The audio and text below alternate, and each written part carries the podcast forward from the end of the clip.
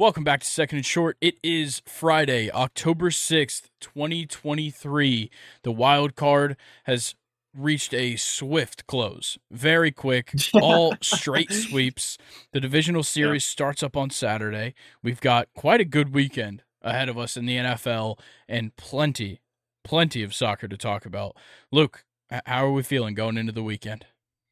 I'm I'm feeling great. Um, we got a lot of interesting stuff to talk about, which I, I feel like we say that every episode, but um, yeah, I, I just can't wait to get into these uh, dud wild card games. yeah, they're oh, interesting. Uh, a, a, very interesting wild card round. Um, yeah. Now that it's the second year of this uh, six teams per league in the playoff, it definitely. There, I have some things to say.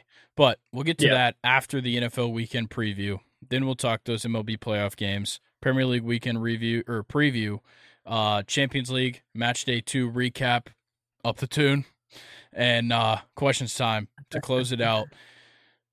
Luke, before we get into it, um, it looks like Jonathan Taylor is back and going to play. Yeah, very very excited. Um, I, I have uh, in one of my fantasy leagues. I have him and Zack Moss, so I'm, I'm good whoever plays. Yeah. so yeah, yeah. I think it's interesting because like some people are trying to say that he still wants to get traded, and he said like right now I'm just committed to you know playing and and helping my teammates, which makes it sound like he's just going to play the rest of the season, negotiate later. Yeah, um, I, I, like that route. I, I, I feel like um the Colts are a new look this season, yeah. and it's something that I don't think anybody really could have expected. And, and, especially being Jonathan Taylor. So who knows? Maybe you know, watching Anthony Richardson kind of ball out and um, figure things out a little bit quicker than what people thought. Um, it may kind of has have his eyes back uh, set in Indianapolis. Maybe, yeah. Um, I, I think for me, like with Jonathan Taylor, it's a matter of, you know, is is he ready to be back? Like, has he been working while he's been gone? Like, what what has he really been doing to kind of stay in shape? Because I think we've seen it a few times where guys miss some time, they come back, and it just doesn't seem like they were really doing anything that whole time. I, I think that definitely can throw some guys off, and it has in the past. So hopefully that's not the case. And I don't even know if he'll be a part of this offense this coming week. But nonetheless, he's back, and we got some good games to talk about. We'll start here. Yes. Texans, Falcons. Falcons, a two point favorite, mainly just home field advantage right there, over under 41 and a half. And I'm going to be honest, I know I'm going to sound biased, but on paper, this matchup looks good for the Falcons. No, it doesn't. Yes, it does. The Falcons have a great secondary and a good pass rush. I don't want to talk about the Texans. Have at it.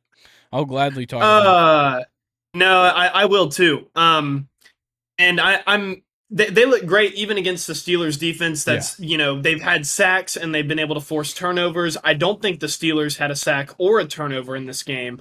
Um, Dameon Pierce finally had an electric game, but I, I am gonna put a Mike Tirico asterisk on this game only because the Steelers are so bad against the run you saw Josh Jacobs have his first good game against the Steelers. You saw Dame have his first game, good game against the Steelers. So, you know, maybe it's a little bit inflated there with how bad our rush defense is, but they, I mean, despite that, they still looked absolutely phenomenal.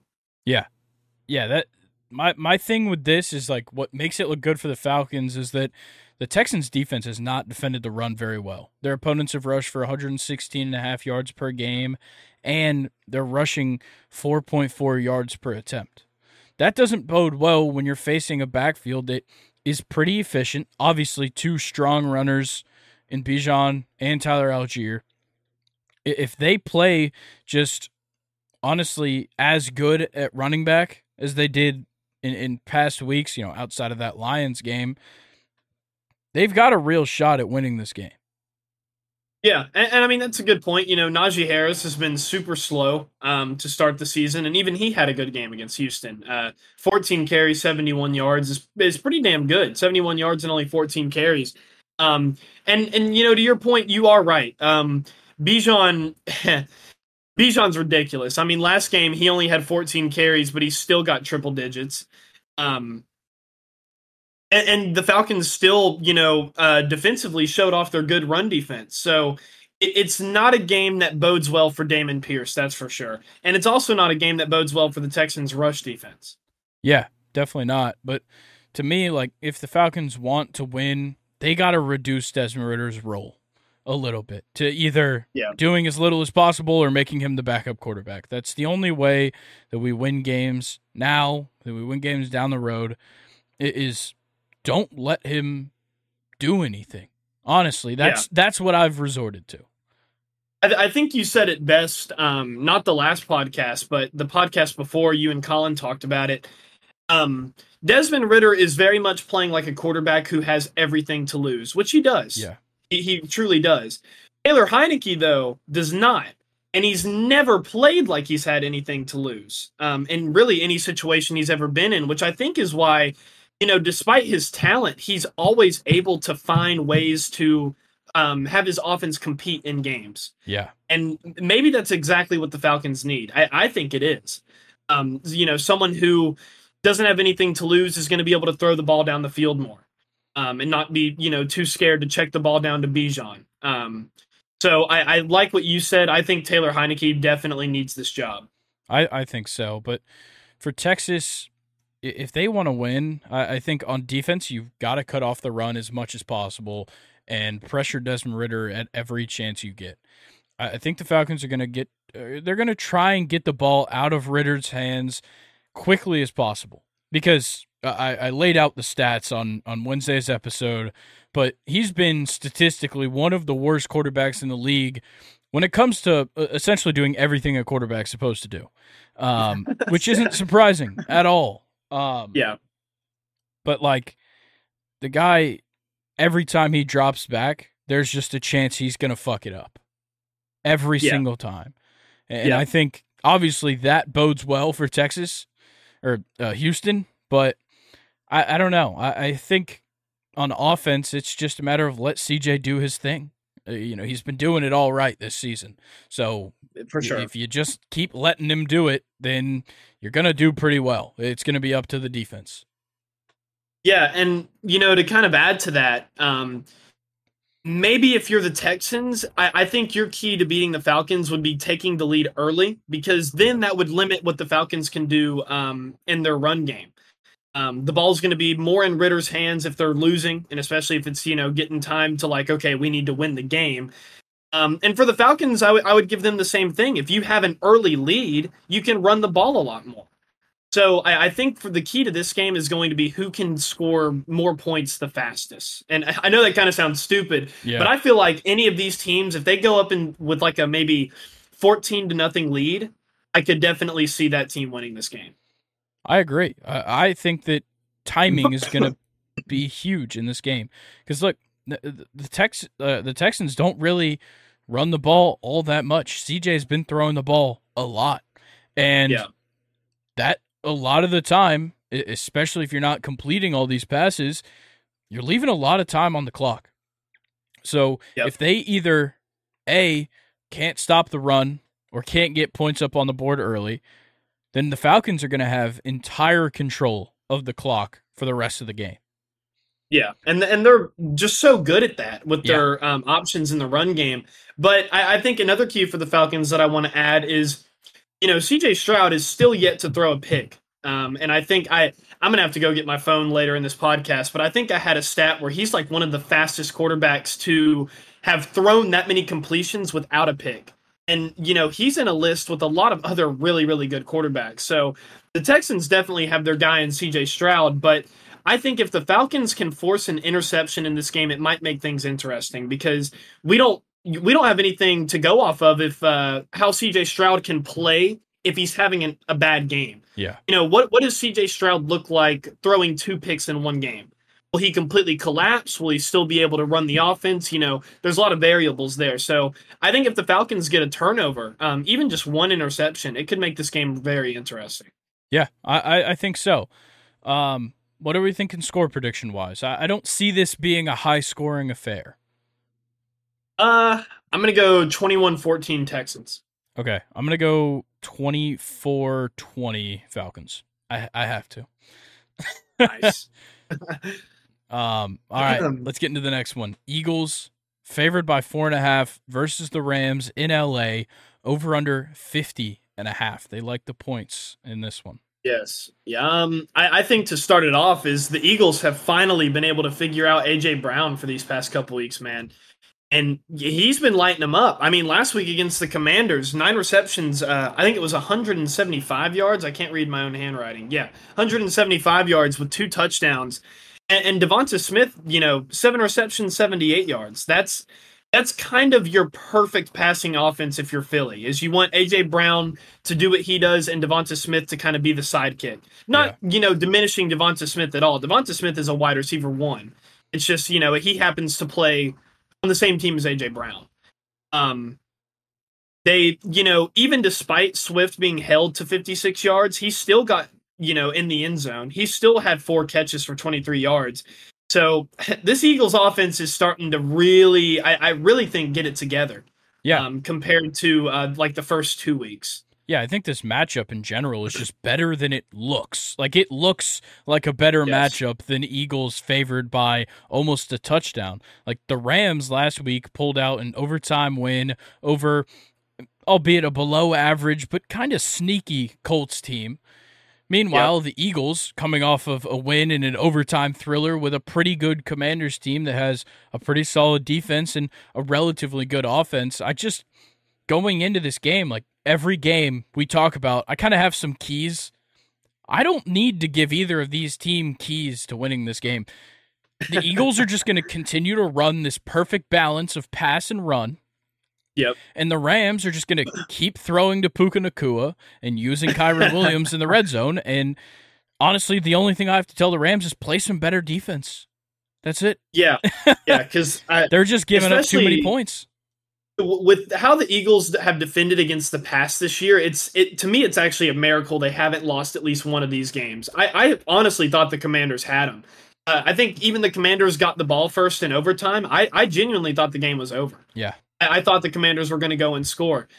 Um, man, Matthew Stafford is going to light up this Eagles defense. I, I really think it, it, it's going to be a high scoring game. I don't know if the Rams will win, but I really find it hard to believe that Matthew Stafford's going to struggle here. He might get sacked, but he's still going to probably throw the ball 45 times for 300 yards and a couple Yeah. touchdowns. Yeah, I, I see that as well. Uh, I got a feeling like Higbee is kind of heating up now too, and like Tutu Atwell has just continued to have great games, and uh, of course Puka Nacua kind of goes, you know, without saying. But yeah, I, I think you know score prediction wise for this game, it's hard to count out the Eagles. Like they haven't lost a game, but Yeah. this is a this is a worthy opponent. Uh, You know, despite the Rams, what they're they're two and two. Yep. Um. Yep. You know, despite that, I still think they're a very good team. I, I obviously think the Eagles are a good team, but I'm gonna go for the upset. I'm gonna take the Rams. I'm gonna go. Yes. I'm gonna go I 30, 35 28. Or no, So, no, uh, 30, 35 31. 35 31. Okay. So you got a four point game for uh, Los Angeles. Yep. Uh, one more thing that I wanted to bring up, though, before I give my score prediction Anthony Richardson versus this Rams defense, rushing wise, 10 rushes, 56 yards, and a touchdown.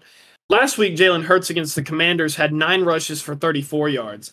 I think if the, the Eagles will surely win if they can expose that kind of poor, like quarterback scramble type of running because Jalen Hurts is just so good at it. Probably better than Anthony Richardson, or at least maybe not as athletic, but a smarter runner. Yeah. Um, I, I think the Eagles can win that way, but I'm going to go with the upset with you. Um, I'm going to take, I'm going to go 28 24 Rams. Okay.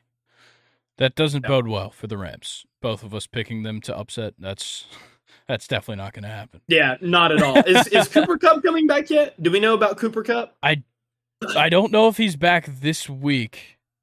Uh, might as well go ahead and check. Um, As he mean- was a limited participant on on Wednesday in practice. So okay, so it's looking better. Uh, it's looking better. I wouldn't say he's likely.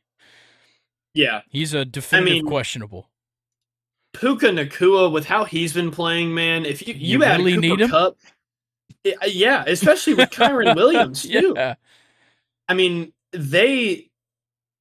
I, I mean, like seriously, let, let's take a step back and look. Let's look at the broader picture.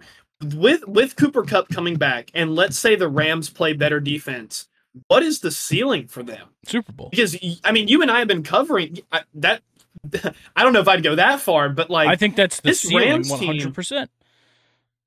okay, ceiling, yes, and that that's what I said. So uh, I'll I'll go back on that one. But it's I, it's crazy. I, I feel like you and I are the only ones that understand how good this Rams team is. Like we're, we're second and short Yeah. are the only people that give them any credit. It feels like I, I they're just going to be so dangerous when Cooper Kupp comes back, man. Yeah. And, and if they can make just a couple of moves on the defense, like this is a good time to trade right now. Um, Yeah. Now that you've seen what your team does, make a couple of moves. I, I think that that's. I think the Rams know that they should probably start winning now, because Matthew Stafford and Aaron Donald are both kind of in their their final years. As much as I don't want Yeah. that to be the case, I think both of them dealing with injuries at this point in their careers, with Aaron Donald basically saying like I don't have to play football anymore. Like Yeah. these guys are probably nearing the end. You need a Super Bowl if you want to win another Super Bowl. It's got to be in the next three or four years, and and I think go ahead and give it a shot this year because what one team has just played a great football every time they've stepped out on the field, and it's the 49ers.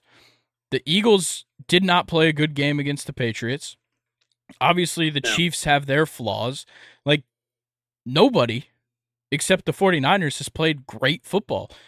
If the Rams can pull off a, a an upset on the 49ers, if they make some moves, I think they could just end up being the better team. Yeah, and I mean, you got to think like they lost Bobby Wagner and Jalen Ramsey in Yeah. one offseason. That's you know that's not good.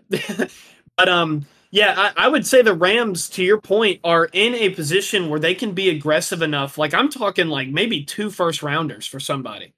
I, I really don't know who or or where on the defense. I don't know. It would have to be for me linebacker or secondary. Um, your D line's probably fine. Um, but yeah, no, I like this Rams team a lot. Yeah, I do as well. But let's talk about the next one. Chiefs, a five point favorite going to Minnesota. Over under 53. I don't know.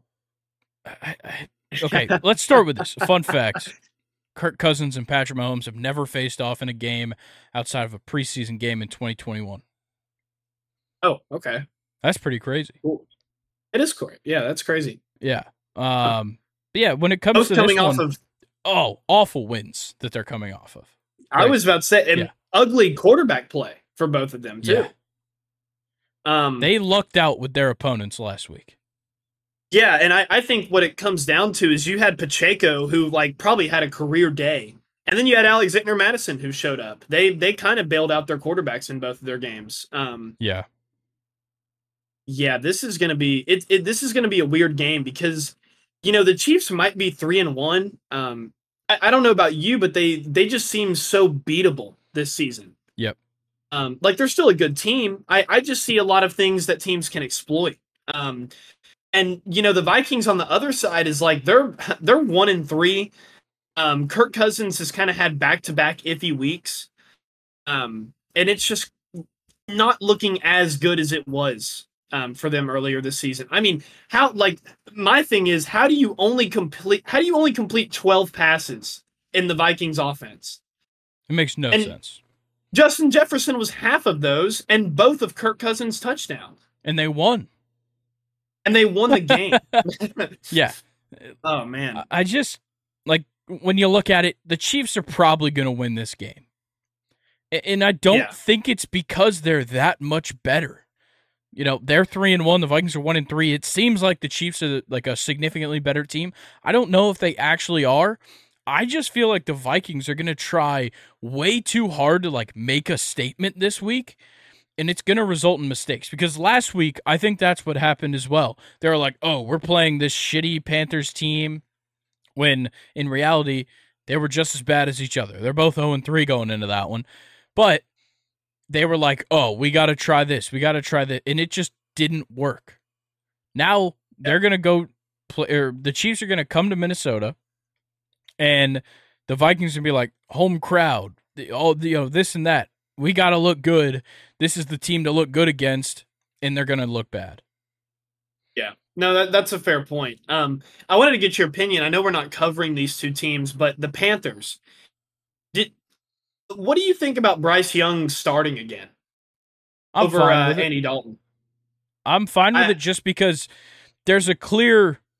It's pretty clear to me that Andy Dalton is not the starter on this team. Bryce Young is the starter, regardless of the outcomes, because in three years, in a year from now, Bryce Young is still going to be the starting quarterback, and Andy Dalton would not, even if he started the rest of the games this season. That's a fair point. That's just kind of my my thoughts on that. Like I I 100% understand when you use the first overall pick on a quarterback that you want to be your franchise quarterback and he hasn't been horrible. He hasn't been great, Not at all. but Yeah. like yeah, I, I I think there's plenty of reason to to put him back in. I think he definitely had his best game against Minnesota. Um, 25 for 32, 204, no no picks, no touchdowns. Uh, was sacked five times. And and I'm just kind of like looking at you know these stats in the Vikings game and comparing them to other stats. I, I think Adam Thielen is kind of the dark horse like variable in this He's- passing offense. he's making a little bit of a comeback. I think they're I think the Panthers offense because when you look at this Panthers team, it's similar to a couple of the other rookie quarterbacks teams where it's like entirely new coaching staff, entirely new scheme, a bunch of different players, a bunch of guys left, a bunch of guys come in. It's going to be different. The Texans look drastically different from what they looked like last year. The Panthers are the same way. And I think it just took a little extra time for the Panthers to come into this one. Yeah, and I, really would still waiting to see Jonathan Mingo. Still waiting to see Jonathan Mingo. Yeah. in this team and and I don't know it kind of makes you wonder like why are guys like um Adam Thielen and D- DJ Chark and this Terrence Marshall Jr. guy is kind of a dog on their team too. Yep. Why are these guys able to do so well and not Jonathan Mingo? Because I know you brought it up that you didn't really think Jonathan Mingo was going to have that high of a ceiling because they had no protection for Bryce Young, which is completely fair. So, you know, I kind of want to flip the question on you again now, uh, going into week five. Do you think it's still because of protection why Jonathan Mingo isn't getting the ball? Or do you think it's more of a Jonathan Mingo problem seeing all these other Carolina receivers do pretty well? I, think it's like a reliability thing. You can rely on Adam Thielen to catch a football because he's done it Yeah. every Sunday for six, seven years. You can Yeah. rely on DJ Chark to do the same. He's been in the league a few years now. That's Yeah. cool. I think Terrence Marshall Jr. is just a matter of he's on the field. So they're going to throw to him. Yeah.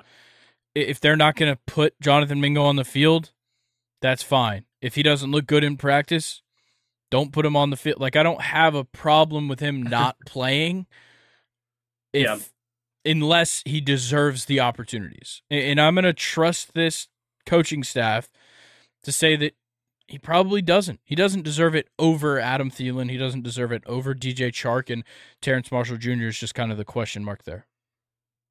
Yeah, That's definitely fair.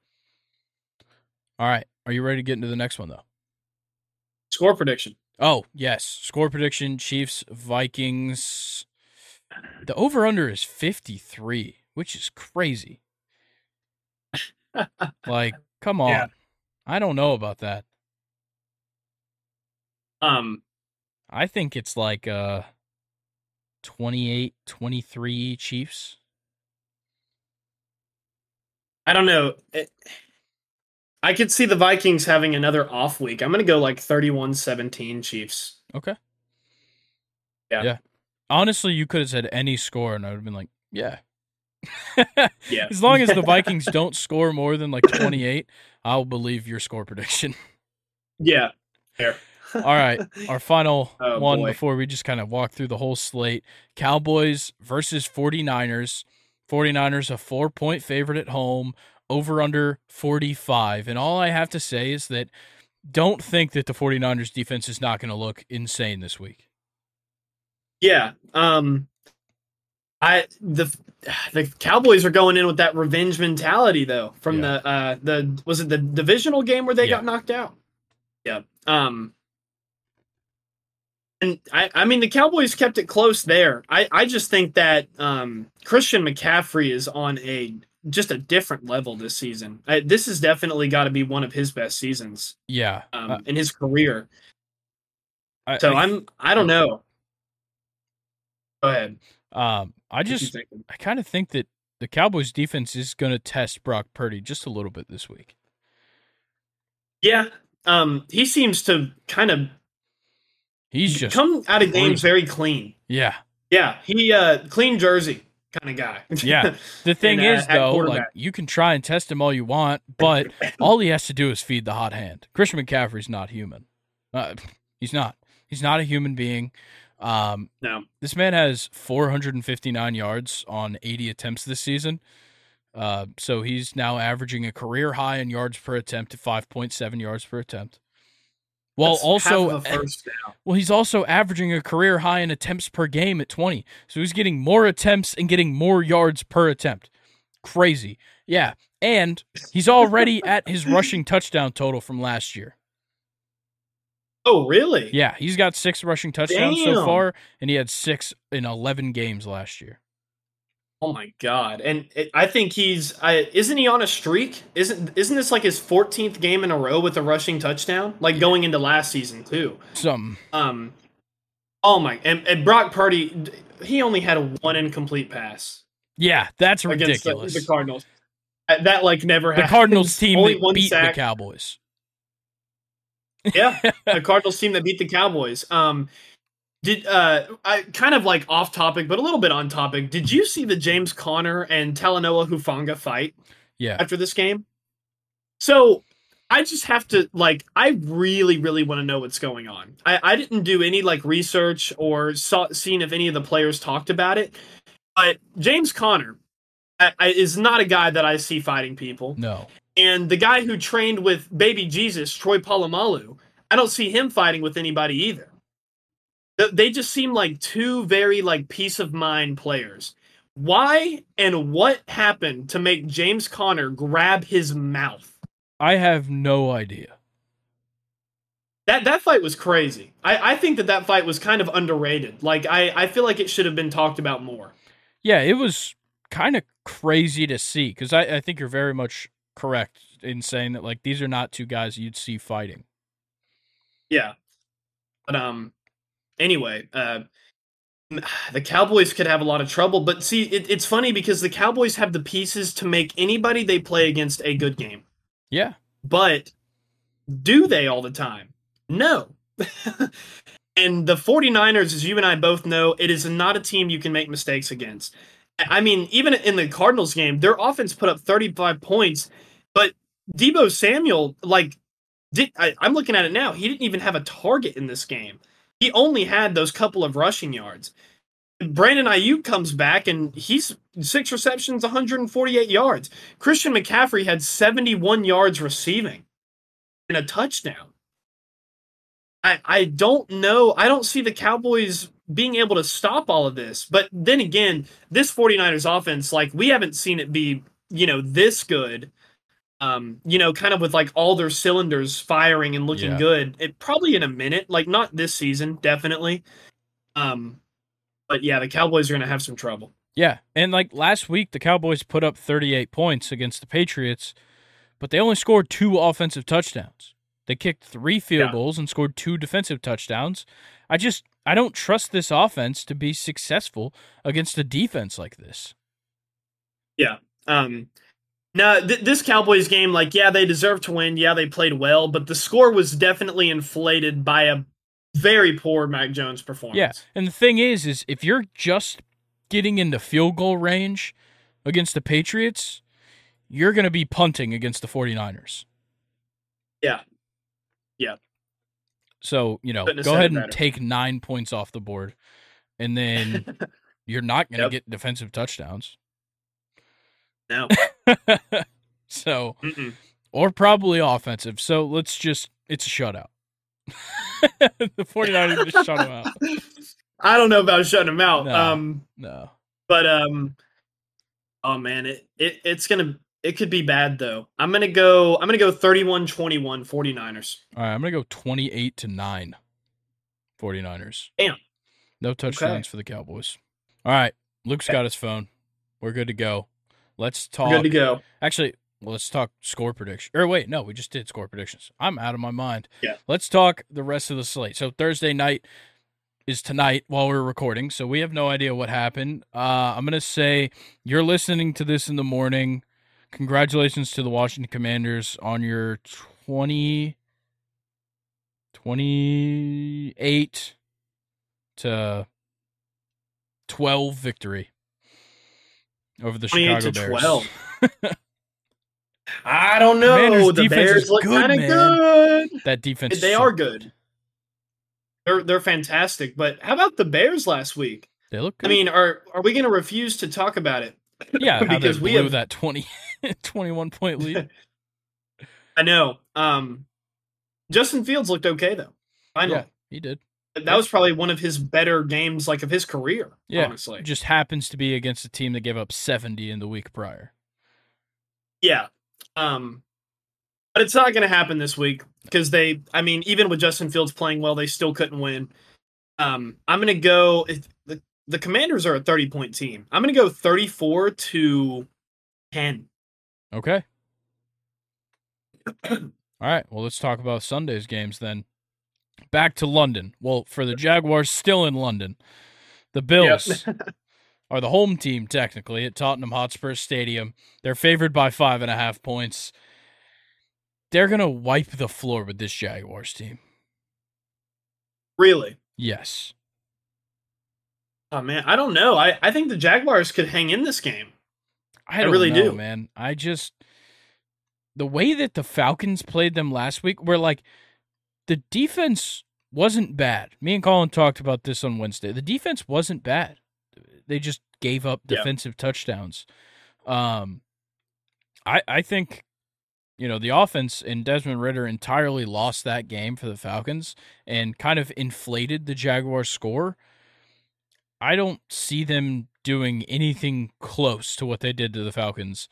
And I got a feeling the Bills end up taking this one like 30 31 to 17.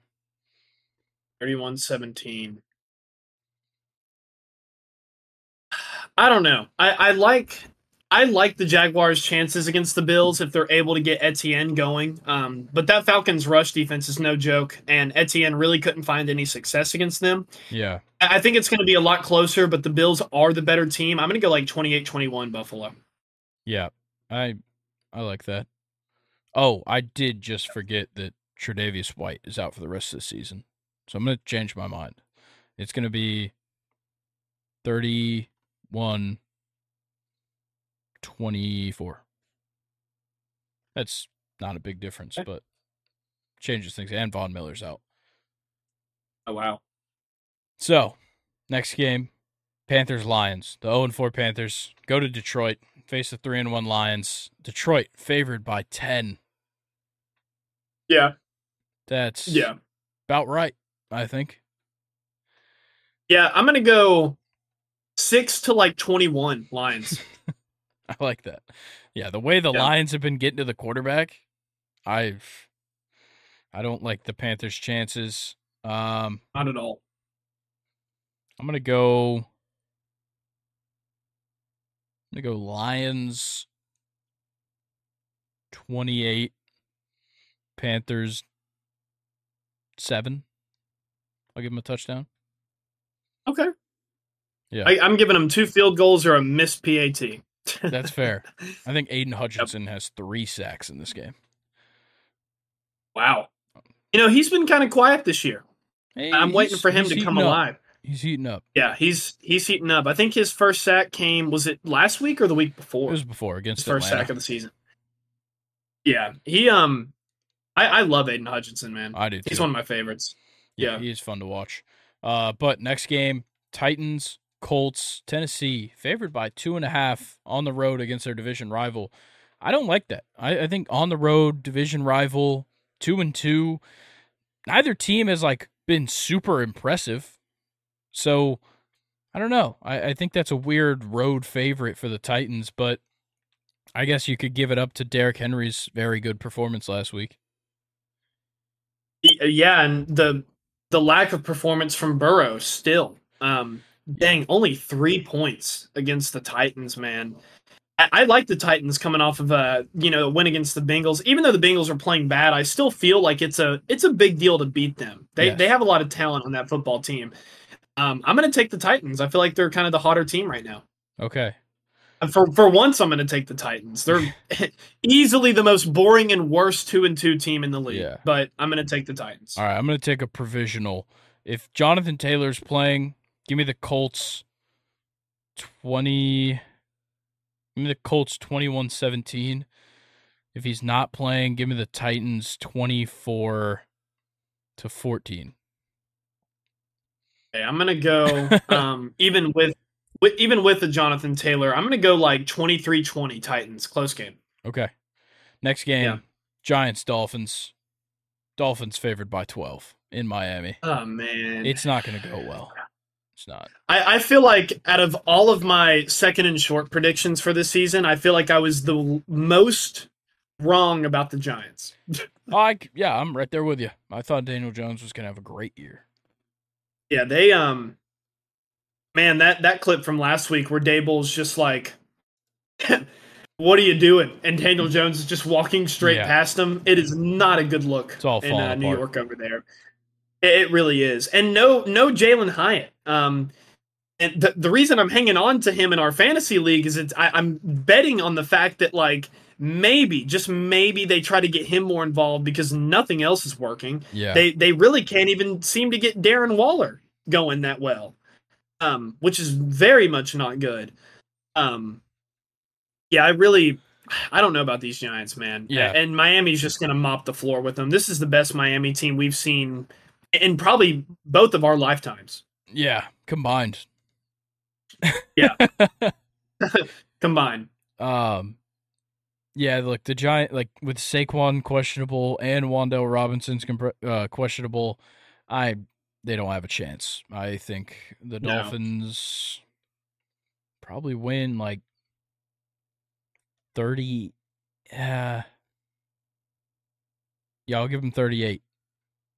Actually, I'm gonna get in. A, I'm gonna. They've been scoring too many points. Uh, they've been scoring too many points. I think they're gonna fall flat a little bit. So 31. That's falling flat for the Dolphins. um, I'm gonna go 31 10. I'm gonna go 41 14. Dolphins. All right. Next game Saints, Patriots. Patriots, a Ooh, one point favorite game. at home. Interesting means uh, unwatchable, is what you're trying to say. Yeah. Yeah, well, I don't know. Alvin Kamara makes the Saints a little bit more fun. 13 receptions last week. Yeah, for nothing. That was pretty cool. yeah, for them to for nothing. Um, three field goals. um, yeah, I I'm gonna go Saints here. Uh, it's gonna be a close game. I'm gonna go probably 20 to 14 Saints. Okay. Yeah, I think I'm gonna go the same way. I'm. Does, uh, go does Bailey Zappe start? Uh, no. I think. Oh, wait, is he? Should he did get playing time last week. Yeah. Um. It, I don't see Mac Jones on the injury report. So maybe he's back. Okay. Already? I don't know. I think I think it's like this looks like a 17 to 3 Saints. Yeah. Patriots are just bad, wow. man. They're terrible. And they can't even I, I, was really high on Rhamondre Stevenson, you know, with them getting rid of Damien Harris and Rhamondre looking so good last year. I was so excited for him to be the main guy in New yeah. England and they can't get him going either. Yeah, he has 60 carries for 164 yards. Which is more rushing yards than Zeke. Give him that um, right? Yep. All right, next game Ravens Steelers. What do you think? Baltimore Okay. four and a half point favorite on the road. All right. Uh, you ready for a rant? It. I have to do it.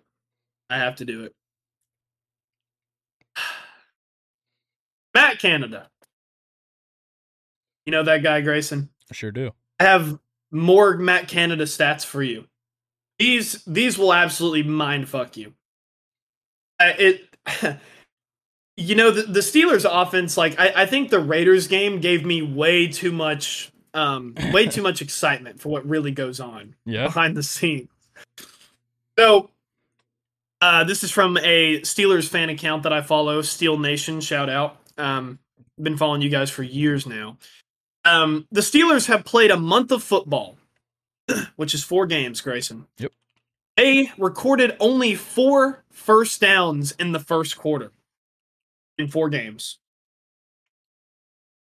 That that's like fucking ridiculous. Yeah.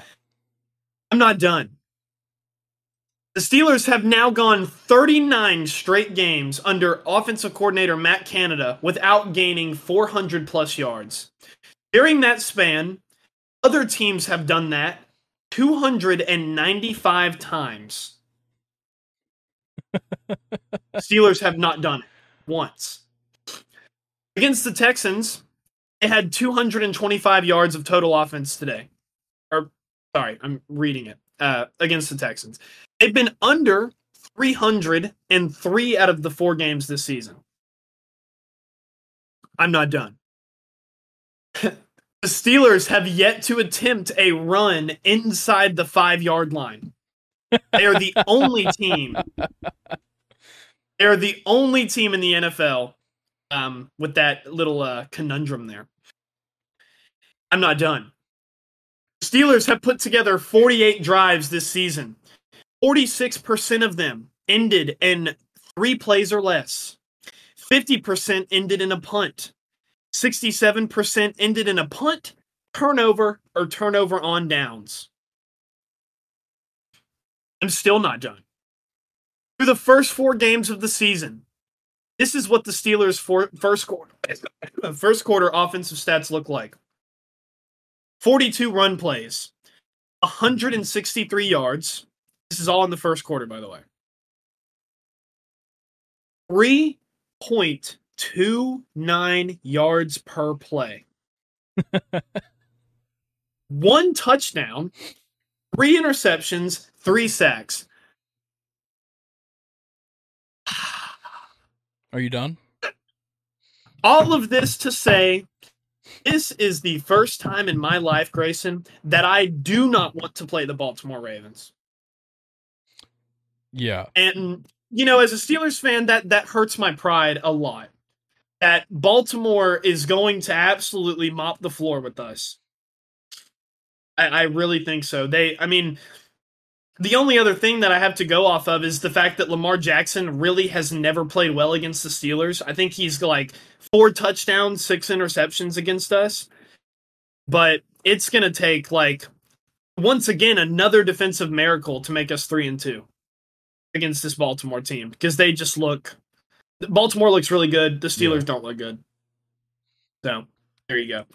Yeah. I I still trust you guys' defense enough to like make sure this game doesn't get out of hand. I'd, I'll say that. I, I think, oh, man, like Lamar hasn't had like an outstanding passing performance this season, and I think this would be the team to do it against. Unfortunately, so I, I think I'm gonna go Ravens. I'm gonna go Ravens 24, Steelers 10. Probably a That's fair. defensive touchdown. Okay, and probably a defensive touchdown. Nice. Um, and, and you know another thing to kind of continue my rant before I give my score prediction is I, I think for the first time I have always been like the biggest Mike Tomlin defender.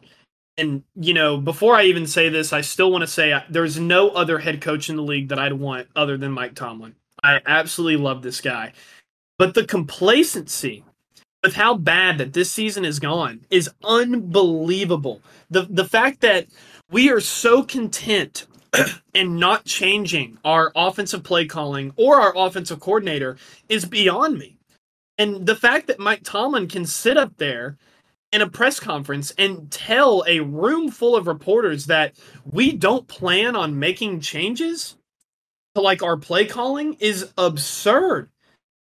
And and you know another big thing is going back to like you know my Steelers history as being a fan is like this is really the first time where I'm a little bit pissed at Mike Tomlin and yeah. kind of the whole Rooney family for not being more aggressive and trying to change things this season.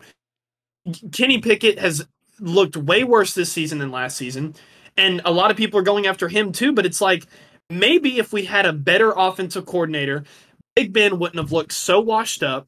Trubisky wouldn't have looked so bad last year when he started, and Kenny Pickett wouldn't be struggling right now. There, there's a common denominator in all of this, and it's that motherfucker Matt Canada. I just wish Mike Tomlin was a little bit more aggressive in wanting to change that. Um, so, score prediction I'm going to go 21 17 Steelers. Come on, baby. you see that? You see that? There's no fucking no way. way no way. I, there's no way I'm going to say that Baltimore's ever going to beat the Steelers. Fuck you, Baltimore. 21 17 Steelers. You mean to tell me you just went on like a almost 10 minute rant about the Steelers to just say they're going to win against one of the best defenses in the league right now? Hey, there's another good defense on the other side of the ball. It's fair. That, will be on the field offense. a lot. Dude, if Pressley Harvin plays, it's over. With how many punts, he'll be putting them inside the five yard line so many times. We're Fair we're enough. bound to get a field goal. Yeah. But um, all right, I, am ready to move on. okay, you sure? Yep, I'm good. Okay. Bengals Cardinals. Just this is this is my actually no. The next game is definitely gonna. Never mind. This game sucks. I'll go ahead and say it. It sucks. Yeah, Josh Dobbs is going to beat Joe Burrow though. Maybe. They they might just. I don't know. The the Cardinals had a lot of um a lot of receivers that had a really good game last week against the yeah. 49ers. I think Marquise Brown had a good game. Um mm-hmm. I want to I want to look at the stats again. Uh let's see, real fast, real fast, real fast. Gosh, all these tabs I gotta open. The struggle is real recording these podcasts. Um, you need to get a monitor. Michael Wilson. Yeah, I need I need to get it like a dual monitor setup. But yeah, Zach Ertz had a good game. Michael Wilson had a good game, and Marquise Brown had a good game. Despite them putting you know only 16 points up, the Bengals are a team that you can run against too. And I feel like Josh Dobbs and James Conner can figure out ways to exploit that. So I'm going to yeah. take the Cardinals. Yeah, it's it's so hard to like see the Bengals versus the Cardinals and ignore the records and just be like, the Cardinals are going to win. Like it seems like that's impossible to just be like, yeah, the Cardinals are going to win this game, but I don't know, man. I feel like this game is just going to suck so bad that like it's going to be so bad that the Bengals end up winning. Like it's going to be horrible. You know, and you could kind of say that about their one win against the Rams too. Yeah, that was a bad game. Yeah, it was so bad that they won. I think it goes the same way. I'm gonna go Bengals twenty, Cardinals fourteen. You know, I, I think a underrated player on the Bengals right now that that deserves to be in the hot seat that isn't is Joe Mixon. Yeah. I, I kind of feel like for you know, last season and this season, we have not really seen him get going like no. he normally has been at all. So he's been I don't know. Joe Mixon's in my hot seat. Yeah. Ooh. all right. This next game is my uh, two drunk people punching each other game of the week. Um, Jets Broncos. If hmm. Zach Wilson looks like he did last week, though, this is going to be a, yeah. A, they're going to open a can of whoop ass on the Broncos. Yeah, and I mean, hey, the the Broncos have proven that they have that comeback gene there. It's true. It's the Bears. Um, man, I don't know who to take this one. It, it really is just who's going to get drunker. Yeah. Who's going to punch the hardest yeah. and feel Who's the less? get who in this matchup is gonna be drunk enough to punch with like hate in their heart? I, and I think it's Denver. I, I'm going to take the Broncos in this one. I think. Okay. Yeah. Yep. Yeah, I'm gonna take the Broncos as well. But- Zach but then again, wouldn't it be- that's the problem? Wouldn't it be so nice to see Zach Wilson continue to have another good game, though? I, I would, would. love to see that. It would. I would- I I gotta say, I was impressed, not just by how he played, but how he acted in that game. Like saying it was his fault on the sidelines is wild, and like the disrespect that he got from I can't even remember who that guy was that did the interview with Chris Jones after the game. That was bullshit. Oh, it was uh, uh, Rodney Harrison, the Yeah. Patriots legend. Yeah, that was. I was think he's Patriots legend. bullshit. Yeah, and you know, I I felt like he may have gotten too much hate, like saying um it. To me, it didn't seem like he was baiting Chris Jones to like respond in that way. It, I just genuinely felt like Rodney Harrison like felt that Zach Wilson was a sorry quarterback. I, I don't think he was necessarily baiting Chris Jones to be like, oh yeah, we knew you know on national television, but it definitely was like pretty egregious. Um, Zach Wilson definitely last season deserved the hate and he deserved to be clowned on, which you know you and I did plenty of on this podcast.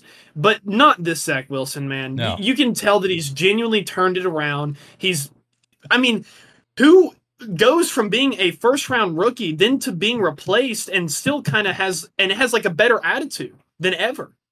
Yeah, And, and I, I give him all the praise in the world for that. And what Rodney Harrison was saying was definitely a little bit too much. But was he trying to bait Chris Jones? I don't think so.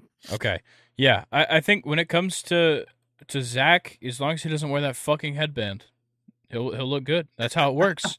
First three games, he wore a headband, looked bad. Yeah. Last game, this last game, didn't wear it. Maybe he was trying to impress Taylor Swift or something, but I I think it, no He- head, no known to do headband. Yeah, no headband. Zach Wilson win almost wins football games.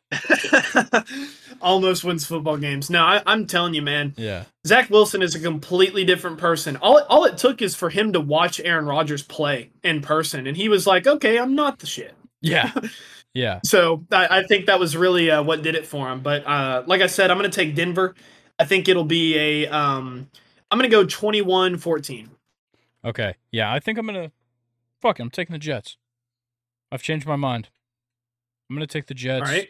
28 21. Um, I have a Jets question for you. Okay. So against the Chiefs, you had Breece Hall, six carries, 56 yards. Dalvin Cook, five carries, 16 yards. Um, Michael Carter was in there with a carry with nine yards, and that Xavier Gipson, uh, two yards or no, two carries, 13 yards. My question to you is, what the fuck are the Jets doing with their run game? How how can you fuck up this? Like, if the Jets had the same coaches that the Falcons do, they might put up 40 points just with their running backs. Maybe. I, I don't understand how you fuck up this running back room. And the Jets have done it literally every single game this season. Yeah, I think I can try to explain it, which is you have an extremely quarterback centric offensive coordinator calling the plays.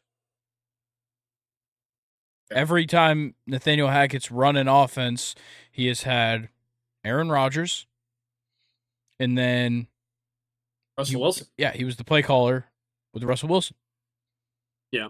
He's always had a quarterback that he can rely on and that the game can flow through.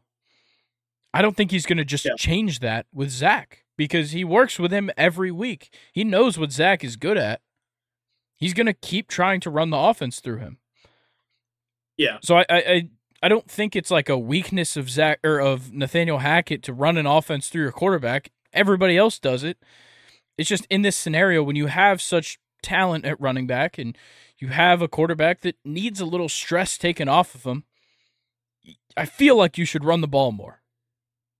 Yeah, and I, actually, I'm just looking at it now. Um, I, I said that Breece Hall had six carries uh, for 56 yards. His longest was a 43 yard run. So those stats are kind of inflated there. It, it Yeah. really should have been worse.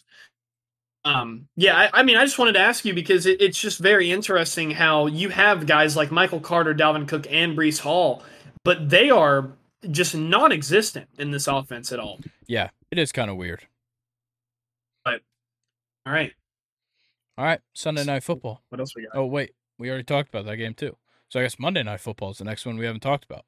Packers Raiders at yeah, I like Stadium. this game a lot. Yeah, man, uh, Allegiant Stadium. Uh, if not, it, it's my favorite stadium outside of Acrisure Stadium okay. in the NFL. I, I think Allegiant Stadium is so badass. yeah, and, and they call it the Death Star too. And I'm a Star Wars nerd. And if you look at the stadium, it's like, yeah, it kind of actually looks intimidating. What what NFL team or what stadium has a black stadium? that is interesting. It, it's very cool, um, and I think it's a very cool place to play. Um, but they're gonna lose. they're gonna lose to Green Bay. Yeah, Jordan Love's gonna get right this game. Last week was tough, for sure. He didn't look that good. He looked human, but I think he gets right against this team. This Raiders defense just hasn't been as good as it probably should be. Maxx Crosby No, hasn't not at all. been like yeah, Maxx Crosby is Maxx Crosby. He's going to do his thing. I'm sure he'll get a sack in this game.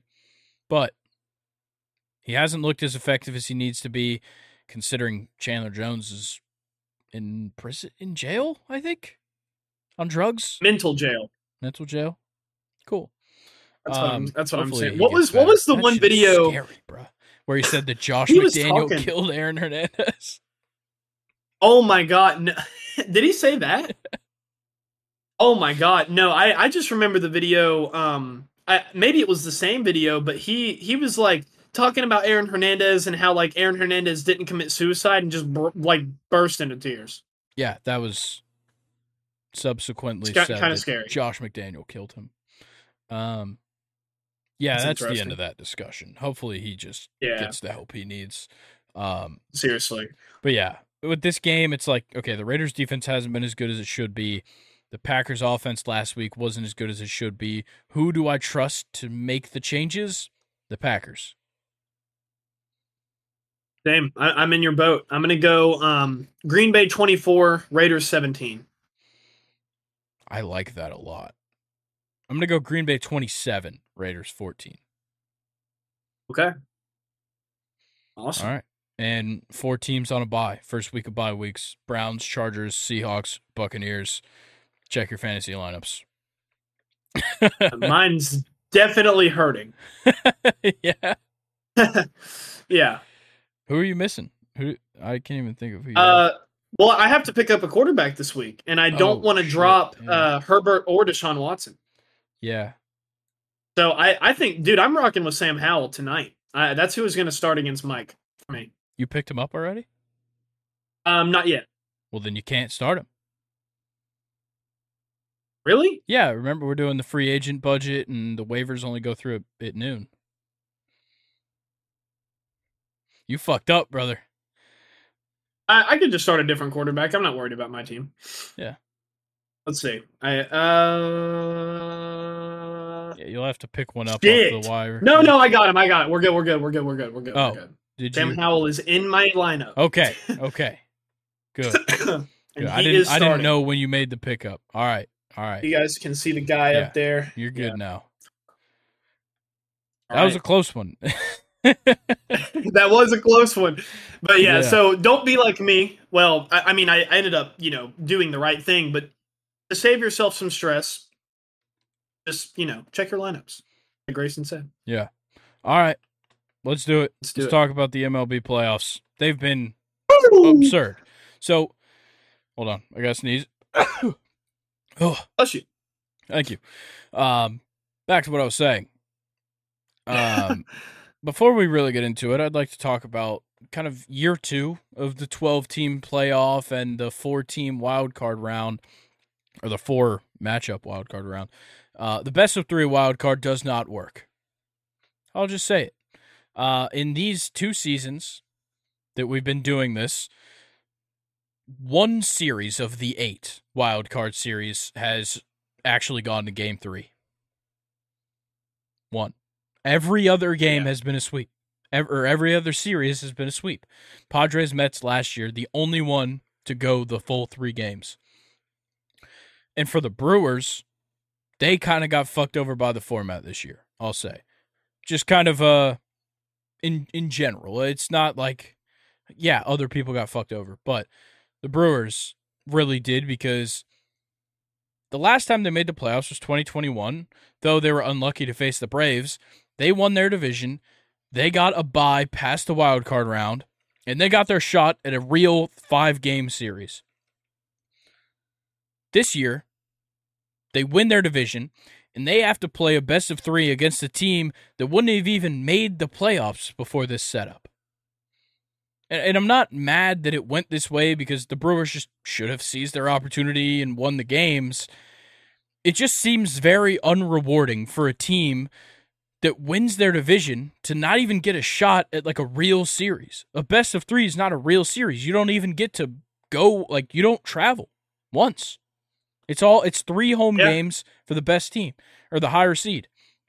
It's not a real series. And every team I just want to point this out. Every team that has won the NL Central in the modern wildcard era, so technically that would be 2020 because it stands alone, had a weird playoff, and then 2022, 2023 has been the third seed, and each of them lost while hosting a wild card series, and they were swept in all of those. Wow. Yeah, crazy. But it's just yeah. like it's it's tough luck that the Brewers lost. It just it it does show a flaw in this system where it's like this team spent the entire year they won 92 games I think and yep. it meant nothing. I, I, you know the Mariners owner I believe was the one who talked about it. it might have been their GM that talked about it said if you turn you, you took 95 games. Like if you win 95 games, it means nothing now. Because you didn't win 100 like the other two division winners, and now you're stuck playing possibly 3 more games than they'll have to play. Yeah. Rather than yep. the one game wild card play in where the the 2 and the 3 seed are locked in to play each other, the 1 seed plays whoever wins the wild card game. I think yep. that makes way more sense. I'm not mad that we're putting more teams in the playoff, and I'm not mad about how this one went. I'm just saying, over these last two years, it just doesn't seem right. Yeah, that's definitely a good point. I don't know. The the one game wild card was definitely kind of sucky when uh, you watch Gerrit Cole get slapped at Fenway Park. Yeah, that sucked. But yeah, it's just um, it just super bizarre. Um, this this uh, this wild card in particular, like everybody got swept. Yeah, and it just um, I don't know. Like it definitely. There's still some cool stories that you know. Obviously, you and I are going to go into. It's not like it's not like it ruins the postseason, right? But it definitely, you know, for me, kind of puts a little bit of an L uh, for the MLB yeah. postseason this year. Um, because I mean there were a lot of teams like uh, really the only cool team was Minnesota and what they were able to do and you know snapping their 18 game uh, postseason skid um and you know winning their first series since like the early 2000s i think it was like 2004 two that was really the only like oh two okay even earlier um but that was really like the only I guess like cool thing to come out of the wild card for me personally. I, I don't know how you felt, but that's just kind of my two cents. I kind of agree. Um, yeah, it's definitely the best like headline. You know, everybody knew the Phillies were going to win. The Rays team is so injured going into this; it's like not even funny. And then, yeah, you know, like uh, the Brewers Diamondbacks one was like just a good series to watch. Um, yeah, I'll give them that. But also, they were missing their number two. The Brewers were. The Brandon Woodruff got hurt in the last two weeks of the season, I think. Yeah. So that sucks. Um, let me talk about attendance numbers, and then we'll talk about the games. Um, right. so your uh, your best attendance of the wild card rounds for day one for game ones, uh, forty five thousand six hundred sixty two at Citizens Bank Park for Marlins Phillies. Then forty thousand eight hundred ninety two thousand, or forty thousand eight hundred ninety two Nah. uh, for D backs Brewers. And then you got 38,450 for Blue Jays Twins and 19,704 at the Trop for Rangers Rays. The Rays drew in the lowest non pandemic playoff crowd since 1919. Oh, man. Yeah. How? Couldn't tell you. Is it the stadium? Like, is it the stadium? Because the Rays are, I mean, they're a fun team. Nobody wants to go to the games. it doesn't matter. Like, the Rays yeah. won 99 games this year. Nobody goes to the games. The stadium fucking sucks. It's it's also one of the smallest stadiums, so I'll give them that. Like nineteen thousand seven hundred and four, I think, is somewhere just under eighty percent capacity. That's not really? good for a playoff game, though. Holy shit! If we're wow. looking at percentages, Citizens Bank Park sold out. Yeah, uh, I believe. Um, what is it? American Family Park or whatever the fuck they call it now uh, for the Brewers. I think that one was close to sold out. Maybe it was sold out. And then Blue Jays Twins, uh, I believe, was sold out as well. Yeah. But then you have the Rays making the playoffs. Were one of the best teams in baseball all year. 19,000.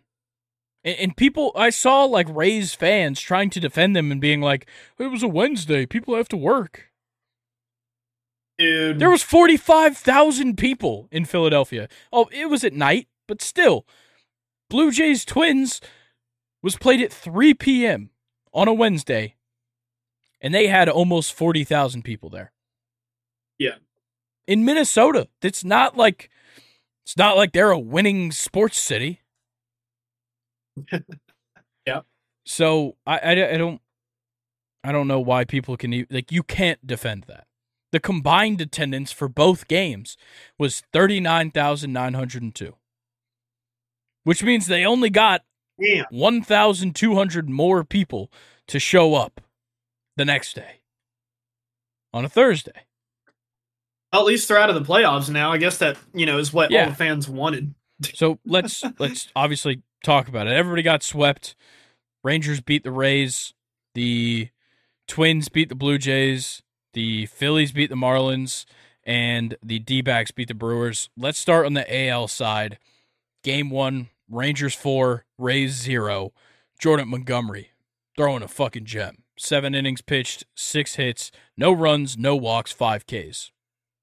Yeah, I had a I had a lot of uh, former Yankees in the in the wild cards that all had good games. Sonny yeah. Sonny Gray uh, had a good game too, which we'll talk about him. But man, Jordan Montgomery, Tyler Glasnow is really a good matchup for yeah. um, you know, a wild card game. And ah, Tyler Glasnow kind of got beat up a little bit. Um, and Jordan Montgomery didn't. Um, and I, I think uh, the biggest takeaway from this game was uh, the Rays had a play with four errors. Yeah. In this game. Yeah. That sums it up. Yeah, you ain't you don't have a crowd you're getting shit on, you're making errors. Just fuck right on off out of the playoffs. And I, I hate to say that. You got like like I just said, Tyler Glasnow's on this team. Josh uh, Lowe, he's a, an interesting talent. I like watching him. Yeah. Randy Arozarena, he's like one of the more fun players in baseball. I would say. Yeah, and he was the only one that had a good series for this team. Exactly. Exactly. I just want to point out um, how injured they actually are. Because Shane McClanahan went out in August for the rest of the season. He got Tommy John. Shit, I forgot about him. Yeah. Damn. Shane Baz, another starting pitcher, young, great player. Tommy Johns. Drew Rasmussen, elbow surgery, putting in a brace. Brandon Lowe, two weeks before the season was over, fractured kneecap. Luke Raley, their starting first baseman, or not starting first baseman. Yandy Diaz starts first base. Whatever. He starts in the lineup. Luke Raley, yeah. neck injury in the final week of the season. Like that is so unfortunate. I, and I get it. You got to play with what you got, but that is tough. Oh yeah, hundred percent. And then it, you know, didn't get better for their pitching um, in game two either. You had Zach Eflin got shit on. Oh yeah, he was very bad. much shit on. And Nathan Eovaldi though on the other side looked amazing. Oh my god! Straight like that. That is how amazing. you win playoff games. Is you have guys like Jordan Montgomery and Nathan Eovaldi who give you back to back outings like that. You're kind of unbeatable. Yeah, Eovaldi came out through 6.2, six hits, one earned run, eight strikeouts, no walks. Yeah. Beautiful. It doesn't get much better than that. No. No. At all. I do want to I want to point out a very funny statement that was made on the broadcast. Great announcer here, Sean McDonough. Love him. Loves love when he gets excited and his voice starts cracking like nothing. Um, but great great statement to sum up the Rays home series. Uh, he said some booze starting to come down from the group. I'm not sure we can call it a crowd. The group here at the Trop. Hilarious. Damn. Damn. Yeah. And you know another another thing I wanted to bring up too is it's not even like the Rays weren't getting hits; they just didn't have an offense. Yeah. They were hitting the ball fine. Yeah, they had eight hits. Um, just they scored one run. Yeah, and I think they had more hits than the Rangers last game. No, they didn't. But I mean, still only three less hits. Yeah. But yeah, just a just a brutal series. But you know what? Tech the Rangers played good. They were fun to watch. I'm glad they're going through. Yeah, and like they were putting up runs. Corey Seager was playing well. Adolis Garcia hit a solo shot in this one in, in game two. Yeah. Josh Jung went three for four, scored two runs, and had an RBI in this one. Like they deserved to win this because the Rays just don't have enough. Evan Carter. Yeah. He looked fantastic the whole yeah. series too. One of the I'm one of the youngest players to hit a home run in a playoff game. Yeah, he he's been fantastic, and I think you know with the Rangers is um you can kind of look at their um last season injuries um or no not last season um their regular season injuries at the end of the season. I I think it may have opened up some opportunities for some guys to step in. Yeah, which you know now that their um healthy guys are back, pretty much just means you have more depth now yeah. to go through, and that's kind of what I'm seeing with this Rangers team, and that's I think you know a big reason why they were able to get over this uh, this Rays team. Yeah, I I definitely agree. Um, so just one last thing: MLB teams that started the season 13 and 0 have a combined zero postseason wins. Uh, that would be the 1982 Braves that were swept by the Cardinals, the 1987 Milwaukee Brewers that failed to make the postseason, and the 2023 Tampa Bay Rays, who were swept by the Rangers in the AL wildcard round. Play bad early on. Yeah, exactly. It, it's just it it just reiterates the importance of getting hot at the end of the season. Yeah, which is um, I, I feel like it's a that's a pretty big deal. You know, going into like playoff times for any sport, you kind of I, I, think you get to forget about records in a way. You know what I'm saying? Like yeah, I agree. It, it, comes down to who who won in weeks 13 through 17. Who, you know, in the MLB is winning their series right at the end of the end of the season. And I think that's kind of what we saw uh, really all throughout this wild card. Yeah. Oh yeah. Um so let's talk about the other series. Blue Jays Twins. The Twins take game 1 3-1 and record their first postseason win after losing 18 straight postseason games. Yeah. Um I mean, where do we even start? Royce Lewis? Gausman Gausman had a horrible game. Yeah, Royce Lewis. Jesus Christ. Woo. Two I, I mean, runs, that's how you win RBIs. games. Yeah. That is how you win games. Yeah. Crazy. That guy just keeps getting talked about on this show. Grand slams, home runs, like ridiculous the season he's had. He's young too, man. yeah, no. Um Jhoan Duran. How about that? Both Oh, the games man. he came in. God. That man throws hard as shit. Just got to point that out. yeah, he really does. oh my god. He really does. And he's got that arm angle that we talk about, like with Camilo Doval, where like you throw it from like just outside over here, and it just fucking, it's like a wiffle ball.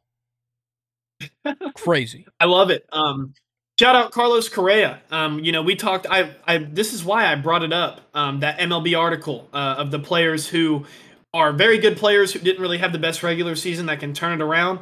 I think Carlos Correa was on that list, Yeah. and you know, look look at him in Game Two. He phenomenal. Yeah, I, I need to address this. How wildly bad I was at picking my wild card picks.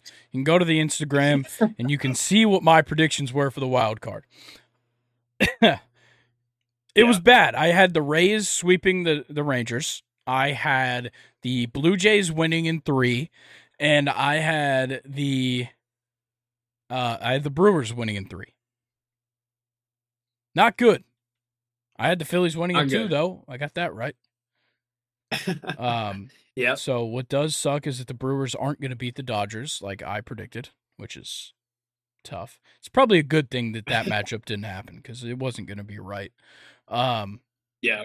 but yeah, back to this. Like, just uh, it, it is crazy to hear the Twins fans start chanting "We want Houston." I don't like that. A- After Game One, they did that too. After game don't like one, yeah. I don't like that. That's uh, a little bit dangerous. Yeah. But all the respect in the world goes to that Twins bullpen because Pablo Lopez pitched a great game to start, 5.2 innings, gave up the run, had a couple of base runners, made sense to pull him out. And he was at 93 pitches. The bullpen pitched 3.1 innings, only gave up two base runners for the rest of the game. Huge props to them. Yeah. Um, Vladimir Guerrero did his best uh, impression of the Invisible Man in this series. Uh, Bo Bichette, the opposite though. Bo Bichette Yeah. was really him and Kevin Kiermaier, in my opinion, were really kind of your offense. Even though Kevin Yeah. Kiermaier didn't get a hit in game two, he was still on base. Um, and those are really, uh, in my opinion, the only two guys that really came to show up. I mean, you could say George Springer in game two, but you've got to talk about going 0 for, you know, 0 for 5 in game one. Um, Yeah. they just fucking fell apart, dude. Fell apart. Yeah, brutal. And to talk a little more about game two, the first ever pitch clock violation in postseason history. Yes, goes to Max nice. Kepler in the batter's box. Kind of surprised. Um, Wow. yeah, first way that that one goes is from the batter, and actually kind of sucked. It was a three-one count, and then didn't get back in the box in time. Went to three-two, got caught looking, struck out. So that's kind of tough. But Yeah. who cares? You fucking you just swept the Blue Jays. You're going on to the NLC or the uh, ALDS. So I wouldn't be that mad. Um, like we said, their first playoff series uh, win since 2002. But I want to talk about two mistakes made by the Blue Jays in Game Two. First, Vlad Guerrero Jr. had a 16 foot lead off of second base at its peak, and was picked off at second by Sonny Gray, who said after the game that Carlos Correa told the Blue Jays, uh, or, or told the Twins pitchers going into this game that the Blue Jays base runners couldn't hear their third base coach in game one. So obviously the same thing's going to happen in game two. I will say that place was bumping. The Twins fans came out crazy. They look great. Yep. And so he told that to all the pitchers. Sonny Gray took advantage of it on Vladdy, who took a big lead. And um, they had actually planned that if Vlad Guerrero or any of their slower players got on second to pick them off. So Uh, You gotta love Yeah. those baseball tactics, man. yeah, Gotta love it. I, I just want to I want to point this out because I, I've given Carlos Correa his shit. This is what earns shortstops the big bucks. When you can command your team like that and you can make calls Yeah. like that, that's a big deal. Yeah, he, um, that's kind of, I guess, like that, that's kind of one of those things where it, it it separates him from regular baseball players, kind of thing. He's he's one of the better ones. Um, and you, I think you had other things. There's one thing I wanted to talk about with the Blue Jays too. Yeah, pulling out Jose Berrios is fucking ridiculous. That is the biggest mistake they could have made. What the fuck were they thinking? I was wondering why they only gave him three innings. I, I actually kind of thought he had a bad game, No, uh, up but I mean, until looking at it now, yeah, five Ks in three innings and only one run given up. That's pretty. yeah. That's serious. Yeah, up until that first run that he gave up in the fourth inning, he pitched three straight 13 pitch scoreless innings and recorded those five strikeouts. Gives up one run and they pull him out in the fourth inning with 47 pitches. What the fuck?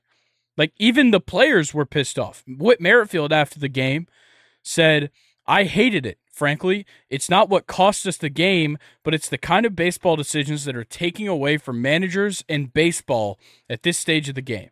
S- uh, essentially, ba- Wow. blaming it on analytics." Vlad Guerrero Okay. said everybody was surprised. That, that was his simple answer. And then Blue Jays manager John Schneider had to come out and defend his decision because when it comes down to it, it's his decision if he pulls somebody out or not. He said, You can sit here and second guess me, second guess the organization, second guess anybody. I get that. I get that. And it's tough. And it didn't work out for us today or yesterday, but that's baseball sometimes. That is a bullshit fucking response. it is. It is bullshit. You've got your own fucking players calling you out for that decision. Yep. And you're just going to be like, that's baseball. No, it's not fucking baseball. You don't pull out a pitcher that looks fucking good because he gave up one run to start the fourth inning. He only had 47 pitches. It'd be different if he was at like 65 already through three innings, and then you pulled him out because he hit 70 and he already gave up a run. Whatever. Pulling a guy at that stage in the game is honestly get it's getting close to Kevin Cash pulling out Blake Snell in the World Series. It's it's up there.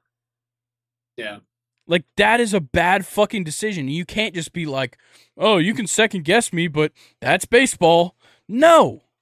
no, it's not fucking baseball. It's your fucking computer that's telling you what to do. Yeah. It's bullshit. And that's that's just not a good answer for the postseason anyway. Like Blue Jays fans, like uh, uh they're just supposed to be okay with that's baseball sometimes. Yeah. He, I mean, he, with it being the postseason, I feel like he owed them a better answer, maybe even an apology. Their season's over. Yeah, that's crazy. And you just be like, it didn't work out for us today or yesterday. No shit, but that's too bad because that's the whole fucking series. Yeah, and now your season's over. Yeah, which I'll, I'll give it this. That's another flaw of the the three game series.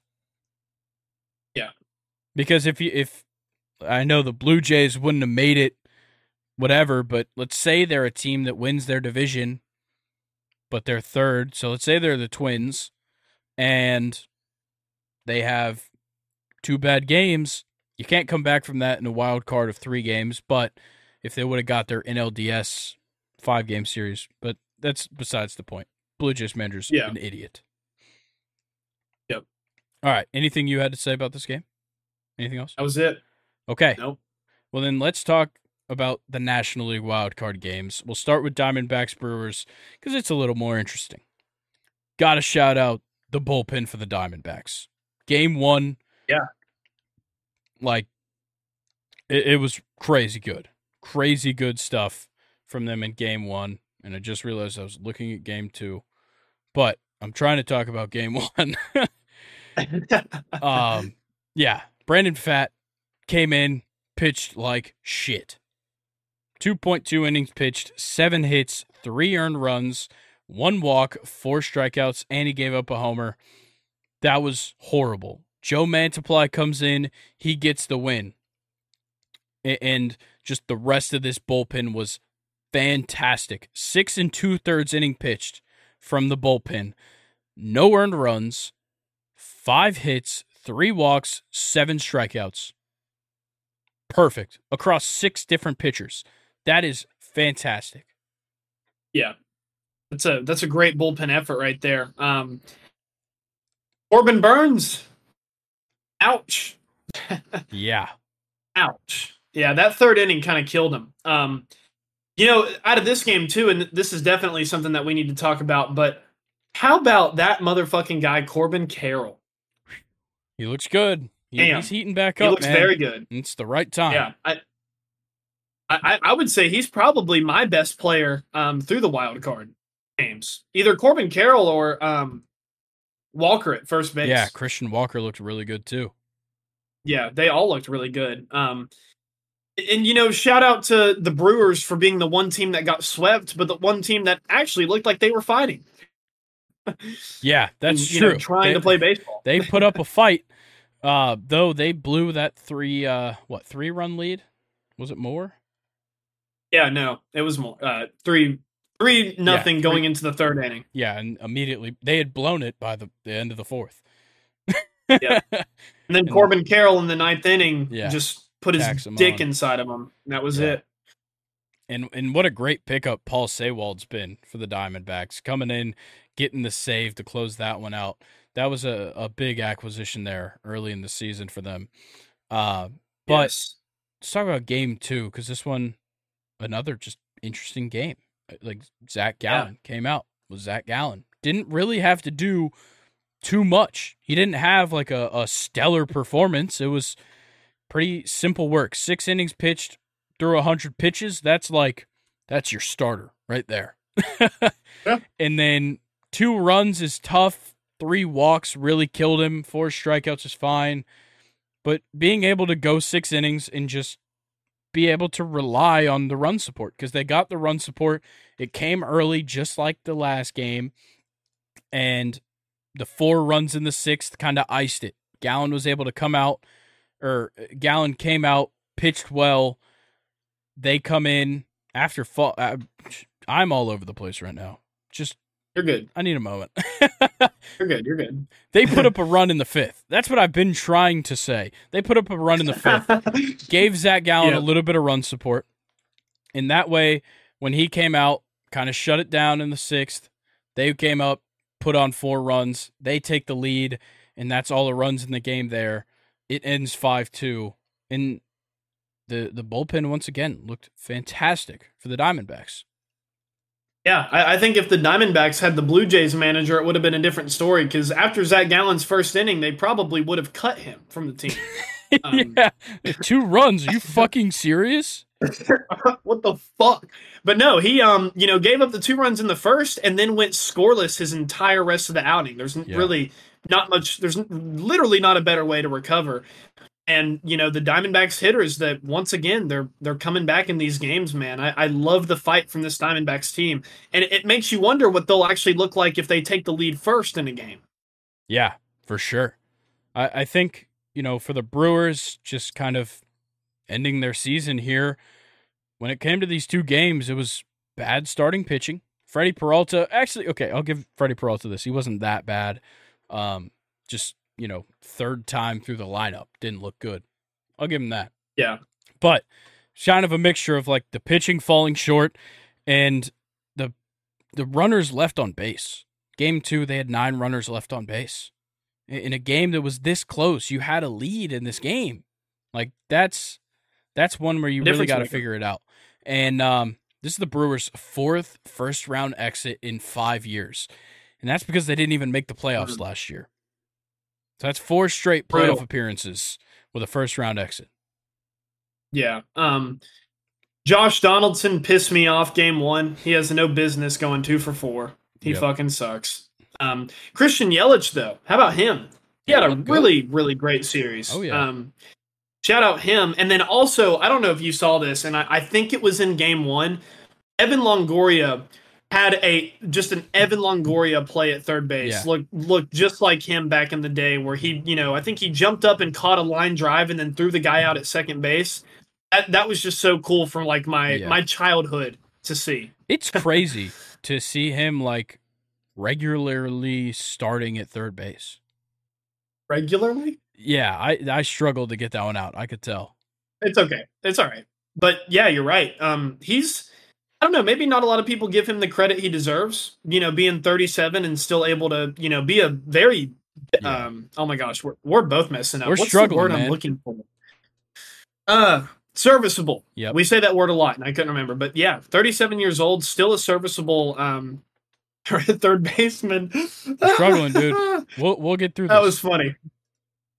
But um, anyway, this was definitely the best series um, out of the wild card, and you know the Brewers made it interesting. I'll give it to them. Yeah, it's, it's kind of sad that they had to go out. It is. In a way. Yeah, like the, the Brewers first team in a quite a few years. I don't I don't have the year written down, but I can't can't quite remember what year it was the last time it happened. But uh, first team to have a multi-run lead at home in each of the final two games of a postseason series and lose both by three plus runs. Mm. Tough. But good news for the Diamondbacks. Every team that has eliminated the Brewers from the playoffs has gone on to play in the World Series. At least play in the World Series. Wow. Yes, it's happened eight times that the uh, the Brewers have been eliminated from the playoffs, and six of them won the World Series. Wow. Yeah, huh. looks pretty good. Baseball's so weird, man. It is very weird. So I guess the D backs are going to the World Series. Congrats. Yeah. I'm going to say I, uh, that so that if they beat the Dodgers and play us, I jinxed them. I like it. That's using his noggin Yeah, there. I got a brain. Sometimes it works a little slow, but it's there. Um, Dude, it's right. just speech. Speech is so hard. It is. that's all it is, man. yeah. Speaking clearly is overrated. really is. All Oh, right, man. let's talk Phillies Marlins. It was domination from the start. It really Yeah, was. uh, Zack Wheeler, kind of to kick it off, um, shat on him. Uh, actually, wait, okay, so he was the one that gave up the run. Yeah. Kind of surprised they took him out after just the one run. You know, going into that 100. inning with eight strikeouts. Oh, okay, that would explain it then. yeah. um, got to save your guys in the postseason. But um, yeah, it just for me it kind of came down to like all the players that I thought were kind of hot on the Marlins, and I I was really hoping Jazz Chisholm was going to show up, but in Game One, really none of them did. Um, Luis Yeah. Arraez got a hit. Um, Josh Bell was pretty much your offense in this game, Yeah. which is not good. Yeah, it was. And, you know, despite there not being much offense in this game for the Marlins, like y- you got to throw it down on on Jazz and, Jorge Soler cuz Josh Bell going 3 for 4 in this game, scoring the sole run. If Jazz didn't strike out twice when Josh Bell was on base, maybe something goes different. And and the same goes for Yeah. Jorge. Maybe if he gets on base for when Josh Bell got 3 hits, something goes different. Like that's a big game changer. And it, it just it It really fucked him over. But for the Phillies, man, you're right. Zack Wheeler, phenomenal. He was just absolutely what Zack Wheeler should be. Um, Yep. And then Trea Turner's back, baby. yeah, Trea Turner, Trea baby. Turner. Wow, looking good. And so was Castellanos in this one. Yep, And of then- course. And then you know. Harper contributing a little bit with his hit there, and uh, Alec uh, Bohm with the RBI Yeah, with one of them. yeah. Bryce. There was a couple. had a solid one too. But uh, I want to talk about this. Karl Ravech, the ESPN broadcaster, who really is not good at calling baseball games. I'm gonna just say that, and he calls quite a few of them for him. Um, got absolutely blasted by social media because he said Trea Turner learning for the first time what it means to be in a postseason. And He's I, thi- I think Series. yes, okay. He's made 43 playoff appearances in his career, um, which is an absurd thing to say. I think he meant to say Trea Turner learning for the first time what it means to be in a postseason here, as in in Philadelphia, because in those 43 games, including the World Series victory that he has recorded, he's never played in Philly during the playoffs. I think that's what he meant to say. different. Yeah, Yeah. yeah. So I think that's what he was meaning when he said that. Because look, Red October, big thing, crazy, crazy crowd during Ooh. October for the Phillies. I will give them that. Yes. Do I want us to kick the shit out of them starting on Saturday and hopefully ending a couple of days later? Yes, yeah. but too bad for Karl Ravech. Oh, he man. didn't say here. He should have ended his statement there, but everybody got mad at him because of it. Damn. And I was Jumping on mad bat. until I thought about it more. Um, but game two, they really closed it out in uh, in real good fashion. Aaron Nola, woo, he was amazing. Seven innings, three hits, no runs, one walk, only three strikeouts, which is kind of surprising. And then they pull him after only 88 pitches. Yeah, and I mean in this game, uh, Jazz Chisholm first of all went 0 for 8 in this uh in these two games, which Yeah. is just not what you want to see um, Yeah. from him. Uh, Luis Arraez didn't even get a hit. Yeah, Yeah, one for eight, and Luis Arraez was one for eight too. Uh, it just all it really all just collapsed for them. But I mean, the Phillies were a better team, and I, I kind of felt like the Marlins were kind of crawling into the playoffs Yeah. a little bit too. So it just kind of made sense that it went this way. But I, I wish that the Marlins put up more of a fight. yeah. Tough luck for Braxton Garrett. Took a ball right off the arm from Trea Turner, and it went into the outfield Yeah. and allowed Kyle Schwarber to score a run. That's tough. That sucks. Yeah. he literally singled off of Braxton Garrett. Jesus. Um, oh, yeah, like there's not much else to say. It- Soto looked bad closing this game out. Um, I'll say that, but you know they were kind of they had some they had a cushion. a seven run cushion going into the ninth. So they were fine. But yeah, Soto didn't close that one out very well. So that's that's Yeah. the uh that's the wild card round. Relatively underwhelming, would you say? With every Yeah, ga- with um, every series being a sweep. I would have loved to Yeah, watch some I- baseball today. right Fuck. now we have to wait until like what is it Saturday. Saturday? Yeah. Who who man that Okay. sucks. Well, before we talk about kind of previewing the divisional series matchups, I want to talk some shit on the scheduling of the divisional series because I hate it. I hate it. Okay. So it starts Saturday. Perfect. Um, what the fuck are, are we thinking doing this? The National League teams and the American League teams both play on Saturday, and then the National League teams just get Sunday off, and the American League teams play on Sunday. So they play two straight games. The National League teams play one game, then they have a break, and then they play Monday in the same city, not a travel day. They still play in Atlanta and they still play in Los Angeles, but they just have a day off in between. Why? Couldn't tell you. And then, so they'll play Monday, but the AL is off Monday. So they play two games, get a break, play again. That's cool because they're changing cities. Yeah. But then we're off Tuesday. So now we have gone Saturday, Monday, and then we have to have a travel day on Tuesday. So then we play Wednesday with everybody. So the AL gets to play it as two straight games, day off to travel, two straight games, if needed, day off to travel. Whereas the NL had to play it game, day off, game, day off, game. Why? That's pretty ridiculous. Yeah. It makes zero sense. And then the only time they would play back to back days would be Wednesday and Thursday, which those games might not even happen because that's game four and five. Wow. Makes no sense whatsoever. MLB postseason, man. Got the wild card. You got this scheduling. What's going It's on? because they want to put games on on different days. They want one series to play this day so that you can do like 5 p.m. and 7 p.m. starts or whatever. okay. 4 p.m., 7 p.m. Well, that, I I could literally look at it. I don't know why I'm guessing. Um, yeah, the AL games on Tuesday will be 4 p.m. and 8 p.m. and the NL games on Monday are 6 p.m. and 9 p.m. It's just a matter of wanting to make money. During the wild card, all the games were by ESPN, so that kind of changes things. But in the divisional series, the NL is on TBS and the AL is on Fox.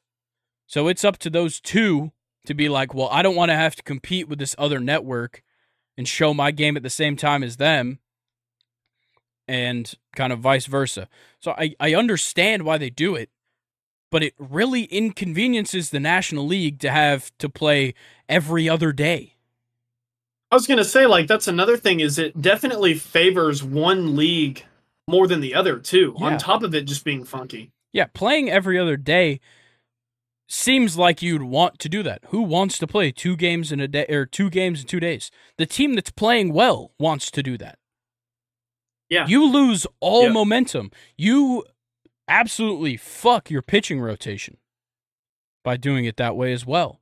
Yeah, it's going to take the same amount of Yeah. days, but the point of a rotation is that a guy pitches this day, the guy, the next guy pitches the next day, the next guy pitches the next day, then you get the day off, or the next guy pitches that next day. Like it, it's supposed to work correctly, and it doesn't. Yep. I'll, I'd, I'd be interesting to hear maybe some of the pitchers that are going to be in the in this divisional, um, especially the NL pitchers. Like Yeah. I, I, I would just like to hear some of their thoughts. Yeah, well, I'd love to tell you who that is, but there's one confirmed starter for the divisional series, and it's Clayton Kershaw uh, for that opening game for the Dodgers. Nice. It's the only confirmed starting pitcher so far. Um, Love me some Kershaw. yeah, I'm. I can't wait for these series. Let's start Texas, Baltimore. I just I love Baltimore's pitching, man. Luckily for Texas, the rotation's going to turn around. Um, you know, they played on Thursday, or sorry, they played on Tuesday. Series starts Saturday, so they had Wednesday, Thursday, Friday to kind of start that to turn around. I think they'll probably pitch somebody else than uh uh what's his face? Jordan Montgomery. They'll probably pitch whoever the third yep. in the rotation is. So like whoever was gonna pitch game three is probably gonna pitch game one, and then Montgomery, Eovaldi will pitch two and three. Um likely. Maybe they give Eovaldi an extra day of rest because if you know if they lose one of the first two games and then then game four is on the brink of elimination, something like that. Um, but yeah, I think I think they've uh they've got a chance. I just I love Baltimore, man. yeah. Um. Hmm. It's tough because like I always feel yeah, Baltimore's a way better team, and they're going in like completely fresh. But the Rangers, you know, have played more recently, and yeah. they played well more recently. Um, and I don't know. I kind of maybe early on, I kind of favor the Rangers, but I think Baltimore can bring it back. W- yeah. Once Baltimore maybe gets one or two games settled in to you know playing baseball again, maybe they can come back and win the series. But I think the Rangers are going to look better early on. Yeah, I agree. Um, I think I really need to see Baltimore's rotation and how they have it set up for the series. That's a big deal for me because um, there's certainly the right guys and the wrong guys to to start certain games in these scenarios for the Orioles.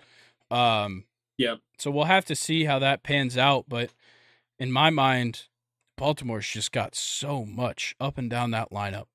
It doesn't fall off anywhere.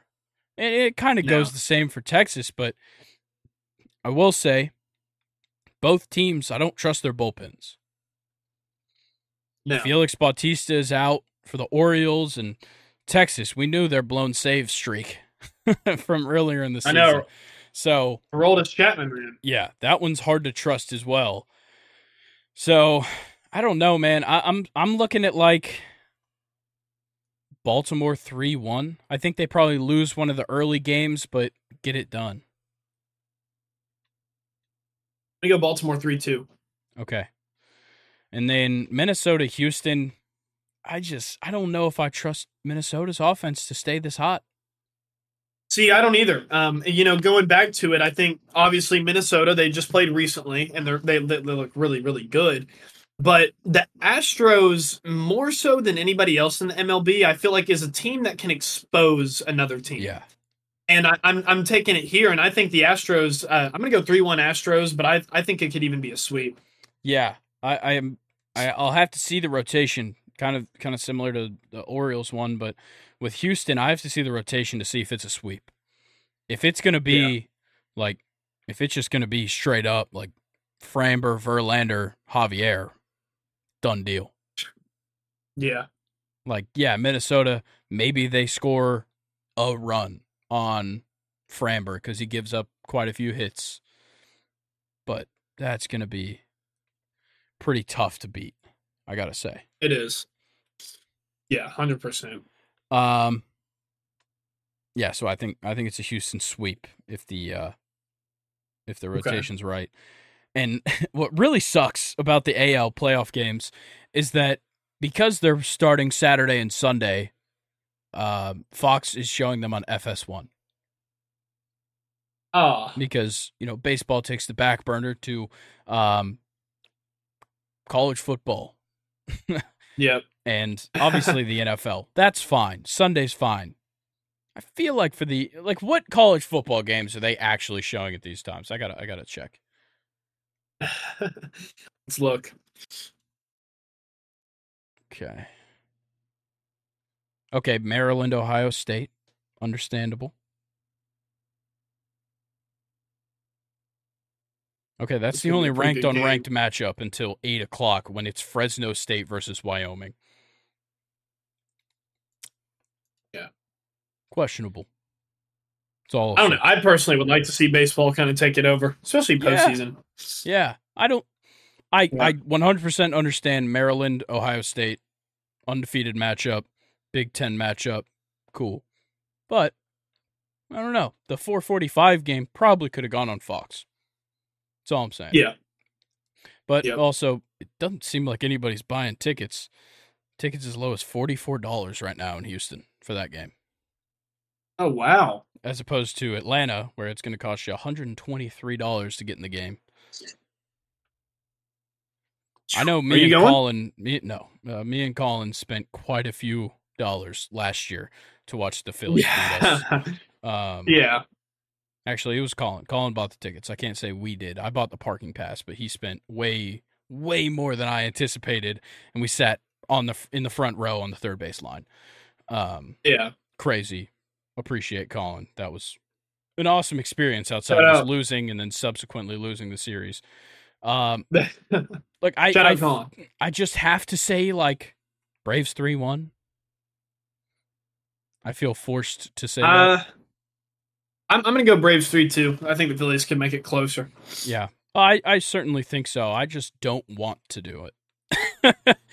I don't want to have to be in that Yeah. situation. So I'm gonna just trust my No. boys. Um, and then I think for me, Arizona is a little bit. They're they're a better take than Minnesota, but I don't know if they're better than Texas. Like, okay. outside of Zac Gallen, that rotation is not good. no. And that's a problem when you're facing Los Angeles. Yeah. Like I love the bullpen, Yeah. but how much how effective are they going to be when they come in and they've already given up six runs from the starter? Yeah. I I don't know, man. I'm kind of I'm feeling Arizona in this one. I think I really am. Yeah. I, I, I will say I a- don't, I don't trust the pitching of the Dodgers all that much outside of Kershaw. With Urias Yeah. out because he's a piece of shit and Walker Buehler still out because he's missing the entire season.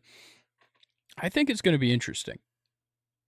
Yeah. I'm I'm gonna go three two Diamondbacks. I'm I'm taking them, man. That's gonna be my upset. Okay. I, I like how that offense looked in the wild card. I really Yeah. do. it's so hard when it comes to baseball to like pick an upset because they play so many fucking games that it's like, okay, is this not enough proof?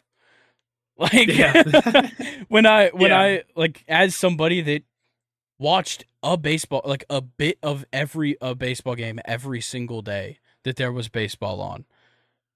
I watched a lot of baseball and it tells me that I should just pick the Dodgers and I should pick the favorite in all of these. I Yeah. I will say I picked the favorite throughout my entire thing, my entire bracket that I picked Yeah. was the favorite every time. Um, and it's just because I watch baseball and it's like, okay, well, this team was just better than this team. Why wouldn't they beat him again? Like, and it sucks that that's the case, but that's just how I think when it comes to baseball. Like, I could take an upset in football, one hundred percent. Yeah. can't do it in Yeah. baseball. So I'm gonna take the Dodgers. Um, and I'm gonna take them three two. Wow, you think the Diamondbacks are still gonna force them though? Yeah, I, I think you know we're we're probably if Kershaw's pitching game one, we'll probably see Merrill Kelly pitch game two or game one for Arizona, and that probably pushes because Gallen pitched game two. That pushes Gallen to game three. So if if Arizona can break one, so Arizona probably loses game one, probably loses game two, wins game three, possibly wins game four as well. And then Dodgers end up winning game five. Like it. All right.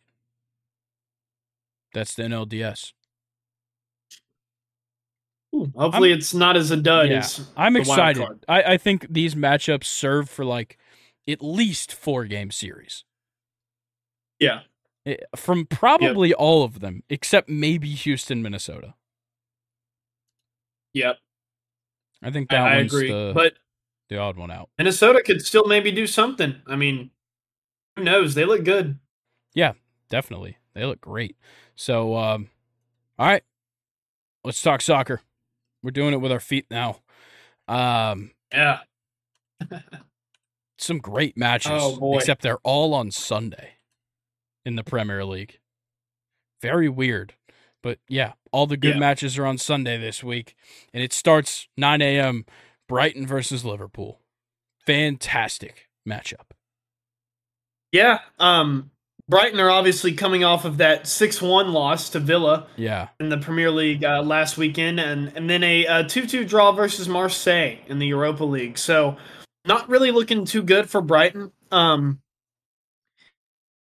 yeah, I mean, their entire team played bad against Villa. The, Yeah. the only player Yeah. that I really had to highlight was Billy Gilmour. Um, he looked amazing. Um, and João Pedro looked good off the bench, and Ansu Fati obviously got the goal off the bench. But um, in, in this game, for me, Brighton did two things that they don't really do often. for one, they usually score more goals. And two, they usually concede a lot less goals Yeah. and I just um I I don't know how I like that loss going into play Liverpool. Yeah, I agree. That's kind of my my two cents. But then Liverpool, that Spurs game, man. The 2-1 loss to Tottenham. Yeah. They had two red cards in that game, and there were 11 yellow cards total in that game. yeah, I, I I think Insane. to me, like Liverpool's going to come into this game playing with anger. You know, yes, they played a midweek fucking Europa League game with Union Saint. I don't know how the fuck you say that. Gilois, Gilois. I don't even know what country they're from. Um, yeah, they won that game. Whatever. This one matters. It's in the Premier League. It it's against an actual team that exists in real life. yeah. and they are so pissed about that fucking offsides call. They've got to be playing with anger for this week alone. Oh man, did you see the um the VAR like uh, Oh, audio yeah. like transcribed? Yeah, that was bad. Yeah, like where the That's real bad. VAR official says, "Wait, wait, wait, wait! You called that a Yeah, goal on the field." like that's crazy. Yeah, and they're like, "Oh shit, there's nothing we can do," and Yeah. then they're like, "Delay the game, delay the game," like just crazy, Yeah. crazy, crazy. absurd. You got to have it more figured out, man. Yeah, and like you have the fucking head ref being like, "Good call." It's crazy. It is Idiot. insane. He didn't know what happened. But despite Brighton's horrible loss, they still averaged the most goals scored per game in the Premier League. You got to give them that. But like I said last week, they don't record clean sheets. They cannot avoid giving No. up goals. And this time it was six last week. They gave up two to Marseille. They gave up one to Chelsea before. They gave up one to Bournemouth before that. They gave up three in a loss to AEK or AEK Athens. They cannot play whoever who is their goalie because I know they lost whoever their starter was. Who is their goalie? Jason now? Steele. Jason Steele. that man needs to be banished, Banished. exiled, whatever it takes for them to just find someone else because he fucking sucks. Yeah. And uh, yes, the red cards, the suspensions are tough, but Hota and, and Curtis Jones are players that this Liverpool lineup can play without. Of of course. Big time. So I think they'll be fine. Yes, Cody Gakpo out till the end of October, but Liverpool is going to be fine. I think they take this one three three one. Three one. Because I mean, we know Brighton's going to score. Yeah, yeah, they're going to score, but they're Um, going to give up goals as well. Yeah. I'm gonna I'm gonna go two one Liverpool. Yeah, I like that. Yep. Yeah, like Brighton has a 2-1 goal Liverpool. differential of five, and I think they have one of the highest goals scored in the league. Jesus. Yeah. It's Crazy. um. They're ridiculous, Crazy, man. crazy shit. Uh, but our Uh, second game, West Ham, Newcastle. The boys up in Newcastle are doing something different. I don't know what the fuck changed, but my boys are rolling right now. Can't explain it. I think the defense is playing a whole lot better. I love the tactics that I'm seeing out of um sorry. Out of this team like the the defense playing up the field quite a bit kind of showing off that fast and physical aspect of this defense. Fabian Schär taking shots outside the box like he loves to do. Dan Burn making runs up the left side. Looks great. Though he's not the fastest, somehow that man can fucking move. right? And um it, it's just this form that we're on right now is ridiculous. It all starts with the midweek draw against Milan. I think that was the turning point for this team. And it's kind of weird to say that a draw was the turning point, but with how bad a form they were on prior, it was huge. That's a good team. They were expected to lose.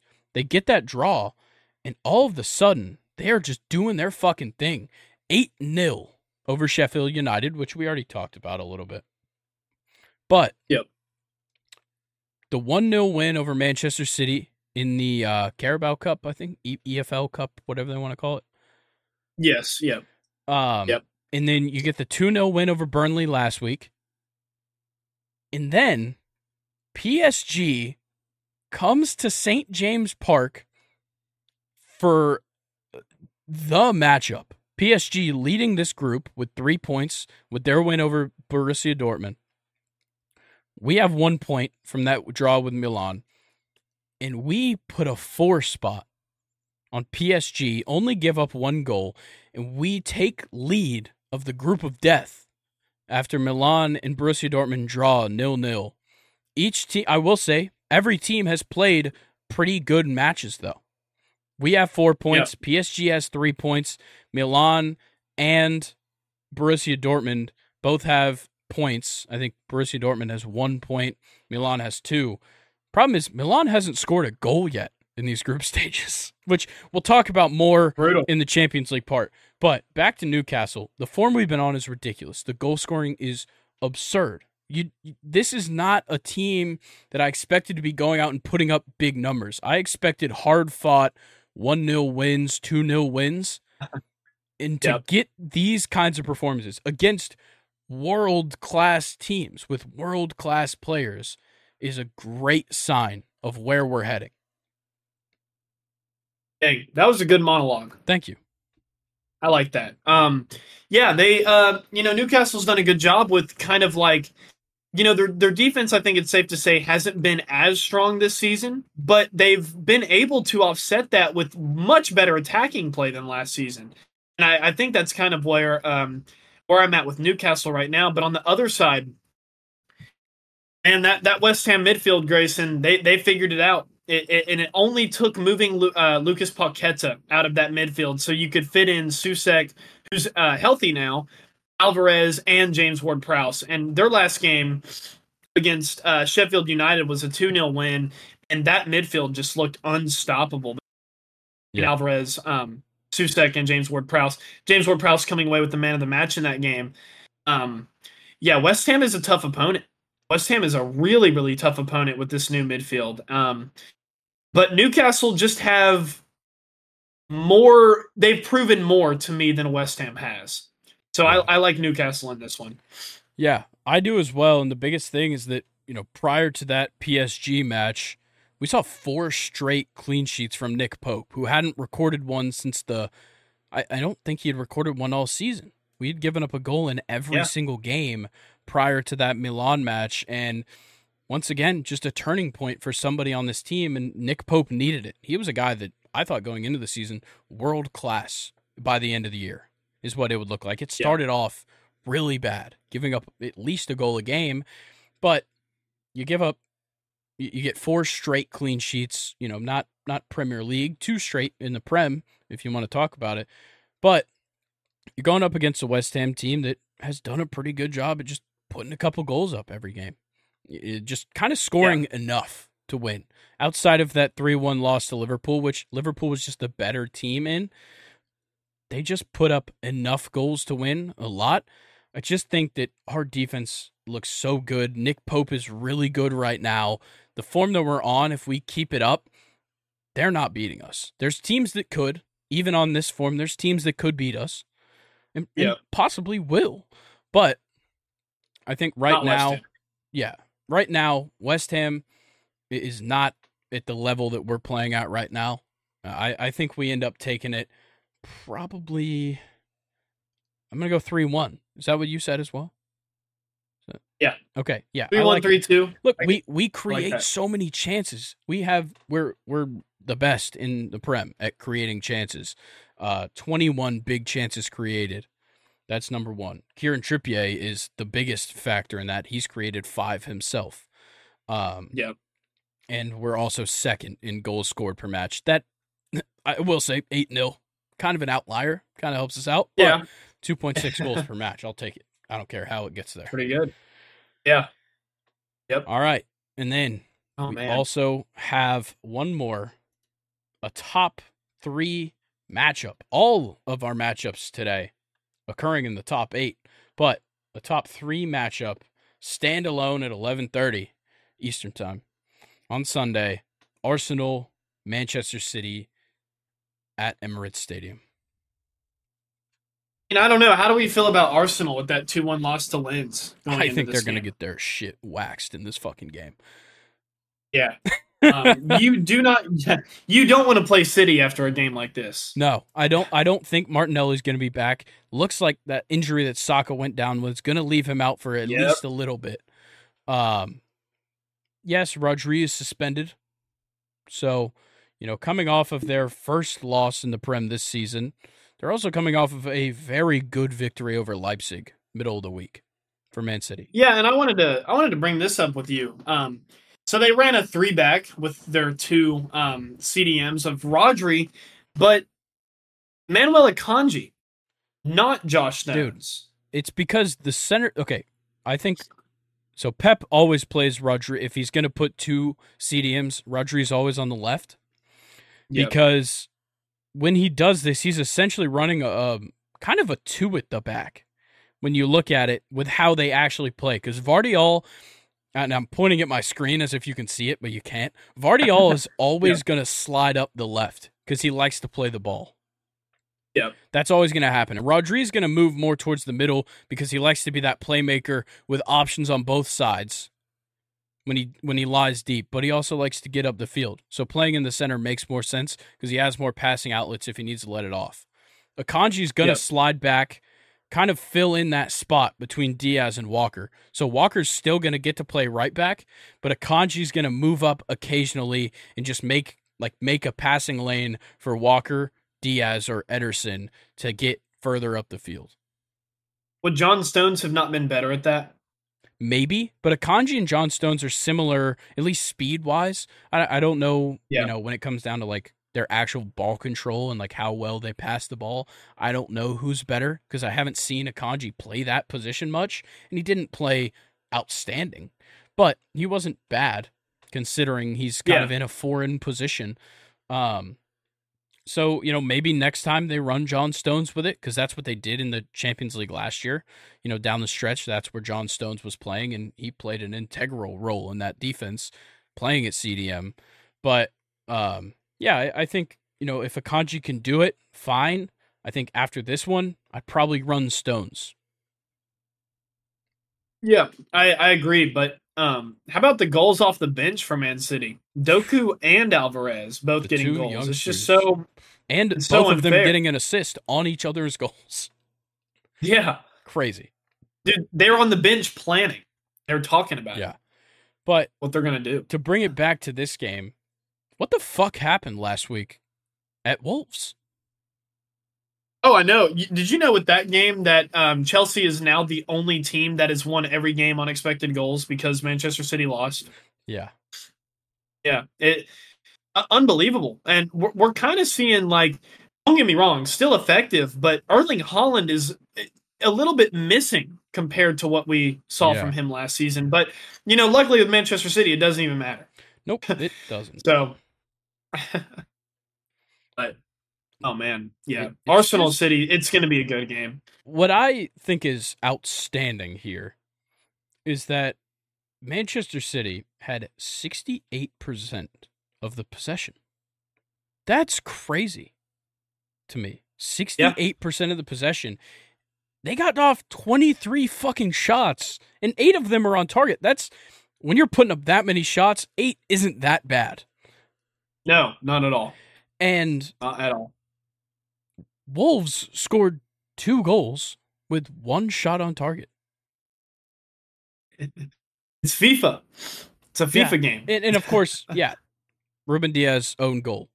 I, get it. But how fucking crazy is that? It's ridiculous. Yeah. It's just it the was Premier League. it just wasn't their day. And Ederson, Yeah. tough game. That's Ake, baseball. Yeah, that's baseball. That's that's football. I'm sure that's what Pep said after this loss. Yeah. Yeah. Listen, Yeah. John Schneider, or whatever the fuck your name was, I can't even remember. I'm sure Pep Guardiola did not go to his press conference after this game and go, That's football. Yeah. No. Fuck no. no, And guess what? he lit They up. still have like 30 more games to play. You have none. I know. Yeah. exactly. But yeah, look, that that loss seemed like just not Man City. Watch like putting up the shots makes sense, but clinical finishing has kind of been the name of the game for them, especially since the addition of Erling Haaland. I think you're definitely missing Kevin De Bruyne. I, I think I can confidently say that. But Alvarez was the sole goal scorer in this game, and he has been the fill in. So Yeah. I, I don't know. Like it, it seems like maybe maybe Haaland just needs to like take take a bit of a step back with his role in the attack because yeah, they got off 23 shots and himself he had what how many shots did he take? One. He took one shot Damn. and it was the one it was on target. Wow. Like who was even out there taking these shots? Yeah. Alvarez talk, I mean- took two shots. Foden took what? Wait, what? Did he not take a single shot?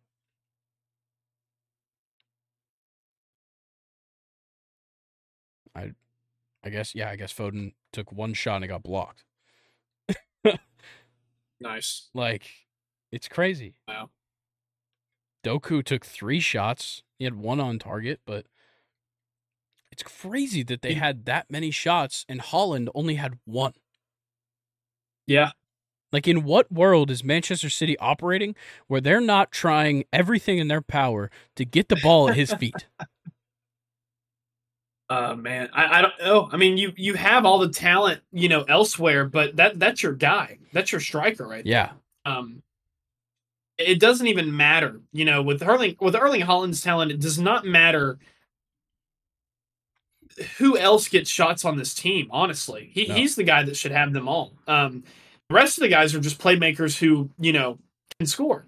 Granted, but Holland needs the bulk of the shots. Yeah, definitely. Um, Yeah. but to talk about Arsenal, I'm going to be critical of them too. Their match against Lens, with probably the lineup that we see this weekend, was atrocious. Unless Martinelli's back and he can slide back in at left wing. But with Jesus back, playing well, he scored a goal in this match. Yeah. Bukayo Saka going out early in this match in the 34th minute when it was already a 1 1 game. That's, uh, once again, tough loss. But the whole defense was so bad. And you only subbed off Zinchenko in the 70th minute. Tomiyasu played this whole game. He didn't he couldn't get anything going on the right side. Especially after Saka's injury, it seemed like he had no like communication with um sorry, who came in for Saka on the right? Uh for Fa- Um, with Fabio, Fabio Vieira. Yeah. Yeah, And then and it just seemed like they couldn't get anything moving. Saliba and Gabriel just looked so bad. They looked so like open. I don't know what it was with them. They typically are a very good like that kind of mixture of like the fast-paced guy and the physical guy and it works out perfectly almost every time. This time was the exception and it's weird cuz this is not a good lens team. No, I, I think um, you know, uh, Edward Nketiah for um Odegaard too in the 80th minute. I, I don't know how I feel about that. I feel like Yeah. Nketiah probably could have gone in for Saka. I, I feel like I would have given Yeah. him more playing time. Or Um, even or even Smith Rowe. Yeah. Even Smith Rowe, they just um I, I think this game was a combination of, you know, not playing as well, Saka getting hurt, and then just the subs here are just brutal. Yeah. Yeah, I, I I'm gonna be honest. I don't like a lot of the substitutions they even made either. Yeah, me neither. Me neither. But yeah, it just in Raya. What is what was he doing, man? Yeah, he They only sh- Lens had three shots. He had one save, gave up two goals, and one error leading to a goal. Yeah, It's just not good. like what are you doing? Like he wasn't even doing a good job at what he did with the ball after he got it. yeah, Accurate passes, 36 for 45, 80%. His long balls from the box, 4 for 13. ah. You have talented guys to boot Yeah. it to that can touch it And you have- wonderfully. Physical guys in the midfield that are pretty like tall guy. Like if you just passed it to Declan Rice every single time, he's probably gonna win the fucking header. Yeah, like throwing it up to Julio. Yeah. Like, it's pretty clear what you need to do there. And instead he's like, you know what I should do? Just send it over Tomiyasu's head. yeah. I don't get it. I don't get it either, but I, I just I, I'm also laughing at the fact that I just compared Declan Rice to Julio Jones. I think that's hilarious. but I mean, that's it's it fits though. It works. yeah. But um yeah, I just Arsenal Arsenal are coming off of a 2-1 loss to not a very good team. Manchester City beat Leipzig, who are a pretty good team, I Yeah. would say. Um I'm going to go Manchester City 3-0. Okay. I'm gonna go Well, actually, I don't know. Gabriel Jesus looks good. I'm going to go Yeah. 3-1 City. Okay. Yeah, I'm gonna go. I'm gonna go two 0 City, and uh Haaland's gonna get back on track. He's gonna score both. I like it. Yeah, Julian I like Alvarez on take. one of the assists. Of course. I like making those detailed calls because if they do come, like yeah. the João Felix one, I will Oh never God. beat that one. Enzo Fernandez to assist João Felix, and it was the only Was that- goal he scored. Wasn't that against the the West Ham game, right? I think so. It was like, but it was the only goal that João Felix even scored for Chelsea, right? Yeah. Yeah. Yeah, so it would have been it would have had to have been the West Ham game. Yeah. Uh, Absurd. that Enzo pass. oh my god, ridiculous. beautiful. Um. All right, let's talk. Well, I guess let's talk about the other matchups from this weekend in the Prem. Um, there is a few that were okay. They just weren't as good as these three that I had found. Um, but some decent fixtures here. We've got uh, Luton versus Spurs at Kenilworth Road. That's gonna be fun. A little Yeah.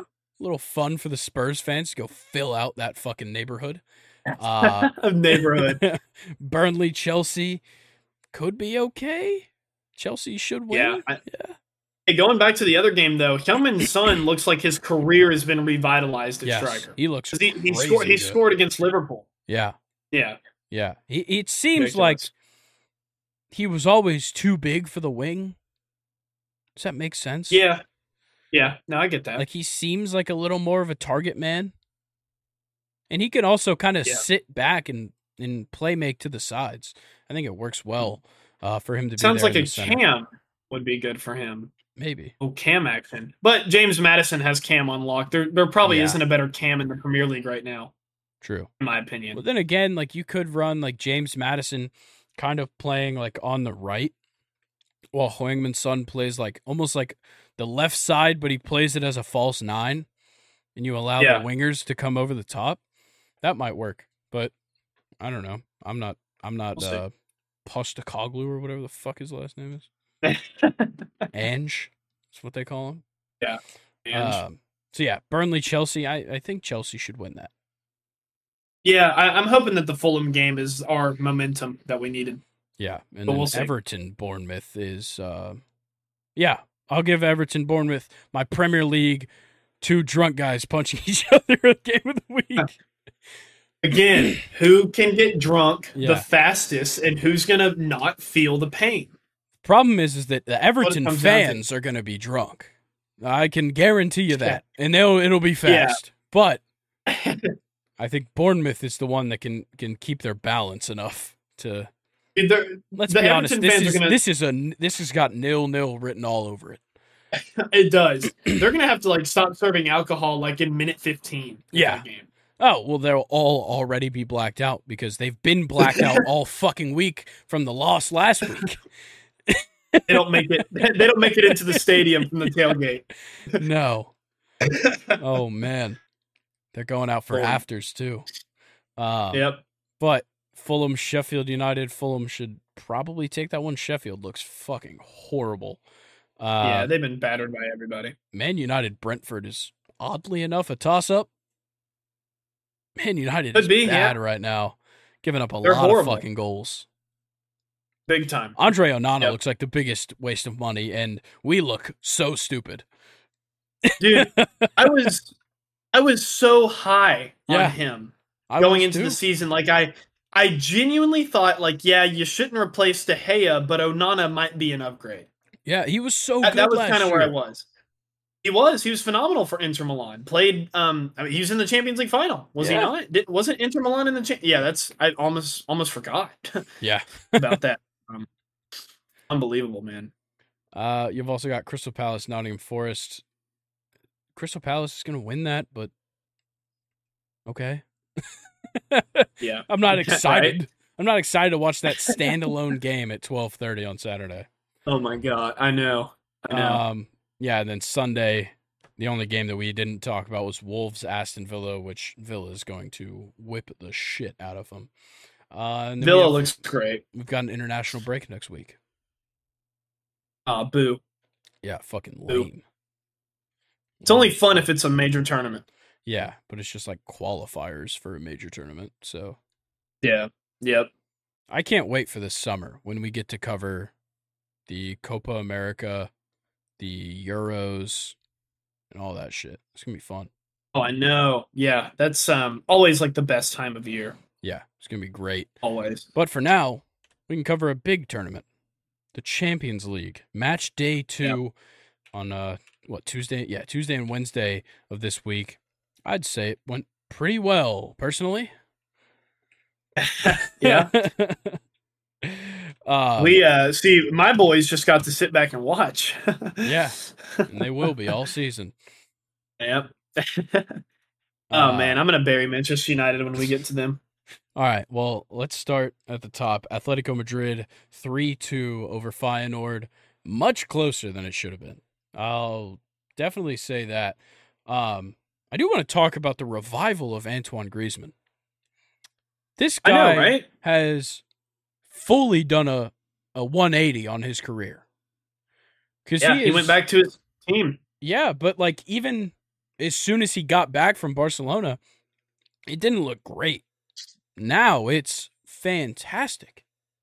Yeah, absolutely fantastic. and like Antoine he's Griezmann. playing much more of like, because like he he started off as like this super, like shifty, like crafty winger for Sociedad, and then makes that big time move to Atletico Madrid. Plays pretty well, you know, all things considered. Gets to like a world class level with them. Yep. And then makes his dream move to Barcelona. And is fucking useless. They don't want to use him. they don't use him correctly. They keep playing him at striker. It doesn't make sense for him in the way they were running that team. They sell him back to Atletico Madrid starts kind of coming off the bench, and then just out of nowhere, he has found his spot. He was playing a um, lot of midfield for France, and I think that has yep. changed his mentality even when he does play striker. Yeah, it, it's a very similar kind of career to like Wayne Rooney. I feel like, yeah. in positionally, where you know he had it figured out as like a, a, a winger at Sociedad, then a striker kind of false nine at Atletico Madrid. Uh, it all went to shit at Barcelona. I, I don't really remember how they were playing him at Barcelona. They I, were playing him as like a, target man. No, they tried to play him as like a target man striker a lot of the time. It just doesn't Yeah. work. And and it never worked. But and like you said, he started playing midfield with France, and now it's kind of like broadened um, his play style. I feel like, which has been a big contribution to the um, re- revitalization of Antoine Griezmann. I like it. Big So yeah, and he scored a goal in That's this tough. one. Uh, and Alvaro, Yeah. Alvaro Morata with a brace. Your former. Yeah, I love that striker duo. By the way, that's a that's a nice little duo they have going on. Yeah, Azpilicueta started at center back. hell yeah.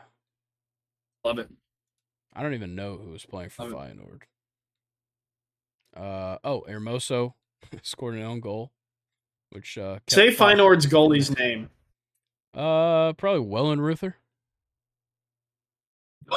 I, I just I thought probably I could that. uh I thought I could stump him. No, I, that was um I, that was pretty good. I think. I think it's it's probably Wow. Wellen Ruther or Wellen Reuter.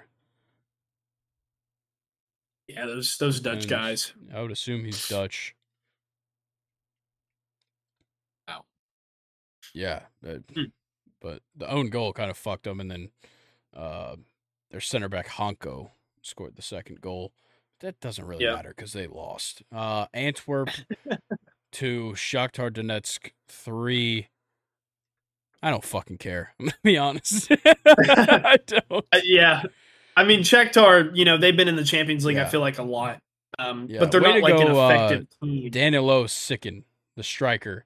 I'm sure Chelsea's gonna buy him for like a hundred million. Um, probably a year from now. He's 22. Might be too old. Um, Yeah, for yeah, you guys to spend that much money. But yeah. yeah, a brace in this one. He looked great, undeniably good. Yeah, two for three on his Yeah. shots in 30 touches in this game. Um, let's see. Next match. Ah, Borussia Dortmund nil, Milan nil. That's what I like to see. Yeah, I don't really know what's going on with Milan, but I mean they sure are defending well. They're doing great in Serie A, like scoring goals. Yep. It just isn't translating. I, I don't I don't know what the issue is. Yeah, They and they had a lot of shots. Like Dortmund had 18 shots, three on target. Milan had 14 shots, two on Yeah. target. So the defenses certainly weren't fantastic, but they played pretty well. You know, none of them gave up a goal, but they were getting their shots off. Oh yeah, And I like sure. Pulisic on the right. I like it. Even though Yeah. like they didn't score a goal in this one, him and Musah and Calabria on the right, I love. yeah, yeah. Me too. It's a it's a cool little partnership there. Yeah, because like you can kind of just let Leao kind of do his thing on the left. Yeah, And, and Giroud is, you know, always going to be an option in the center, but I like Pulisic on the right with Yunus Musah kind of being his like safety blanket to pass back to when he kind of gets up to the corner. Musa can come back, like kind of jump in, get that pass, and then move it back to the middle, uh, kind of restart. Yeah. I think it Yeah. works really well. Um, yeah, like just nothing coming out of this. Like Kobel didn't have a good game and goal for Dortmund, but it certainly wasn't his worst. Yeah, I mean a clean sheet's always not you know Yeah. going to be the worst performance ever. Um, yeah, Mike Maignan did look good though. I'll give him that. Three diving saves. Yeah, yeah. Uh, Milan with a weird midfield. I, I, I really, I know of. Um, um, hang on. Let me let me think of how we say this name. No, no, the other one on the Oh. other side. Uh, poet Pobega, I would assume. Obega. Yeah, Tomaso um, Pobega. He's kind of underrated, but I um, dang, I don't really recognize this center mid. I've, I've um, seen him play a couple being gone. times. Um, not much. He's pretty young, twenty five. Yeah, I love that back line though. Yeah. And Yunus Musah is great. 20 year old American. Awesome. Yep. It's great to see Yep, yep, him yep. getting in the lineup in the Champions League at 20 years old. With as, a- as an too. American soccer fan, that's that's big to me. yeah, All right, next game. Lazio 2, Celtic 1. Kind of makes sense. Mm, Celtics just not quite on that level. No, not quite on that level for sure. Also, I didn't realize, and I don't want this to sound weird or like bad, but I didn't realize how many Asian players were on Celtic. Oh, I know. Yeah. Like they have Yeah. what? Hatate, Japanese. Oh my god. played in this game. Yang, South Korean, played in this game.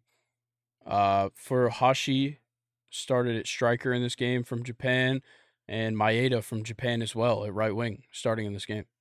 Wild. There, they had a um. There was an Asian player that played for Cel. Yeah, look up um. um, I'm gonna butcher his name. Um, Shunsuke Nakamura. He is like, he could be one of the best Asian players of all time. But that's that's your homework. Is uh, Celtic have always kind of had a connection with um Oh, with yeah, Asians. I know who this is. Yeah, yeah. He's he's ridiculous. He played for like the longest time, I think, too. Yeah, yeah. He played. Well, he played at Celtic for four years. Yeah. But during those four years, man, he was like so celebrated. They loved him. Yeah, made 128 appearances, 29 goals as a midfielder. Yeah. Here you go. He retired in 2022, um, just last year. He's 45 right now. yeah, that's crazy. Played for a super long time. Yeah, and now he's the coach of Yokohama FC. There you go. Look at that. Pretty cool. um, but yeah, Love it. Lazio just it kind of looked pretty good. Um, you get the goal coming off the bench from Pedro Rodriguez late in that game, 90th plus five, just to seal the win. And Yep. uh, the early goal from Vecino, you know, equalized because Furuhashi scored in the 12th. But a hard fought match by Celtic. I don't want to discredit their game because they played well. Just Lazio had a little bit more for them. Yep. All it takes sometimes. Yeah. Uh, Barcelona won, Porto nil.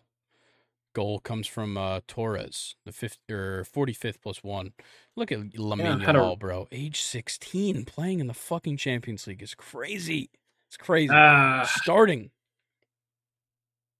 Crazy. could you imagine, Grayson?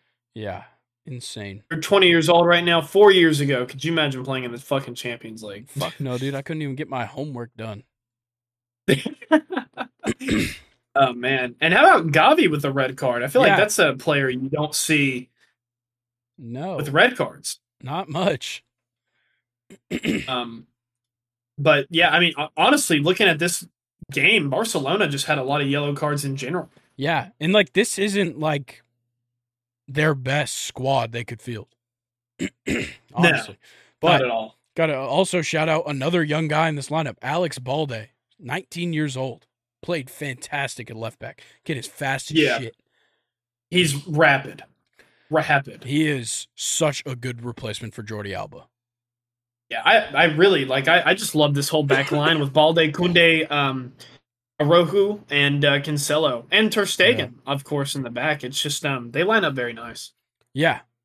And like they have some other guys that can play there as well. Inigo Martinez, fantastic one that could play there. Andreas Christensen isn't horrible.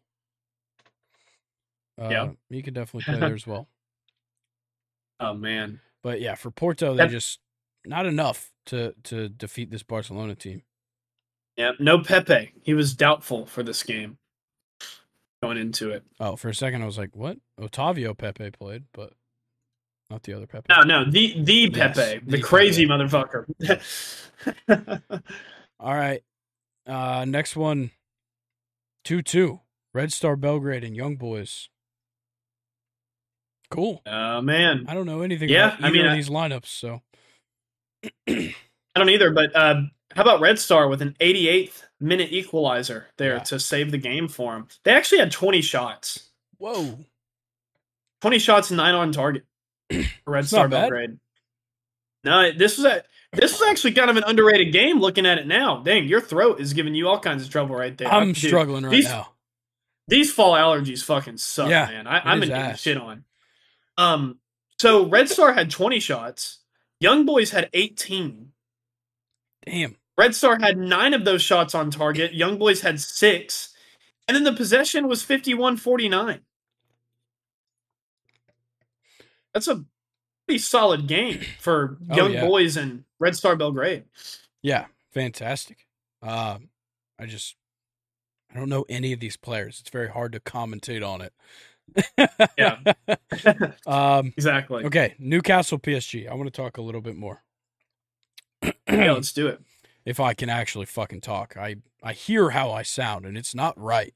Um, but Miguel Dude, Almiron scores in the 17th minute, gets started. Dan Burn making it two in the first half in the 39th minute.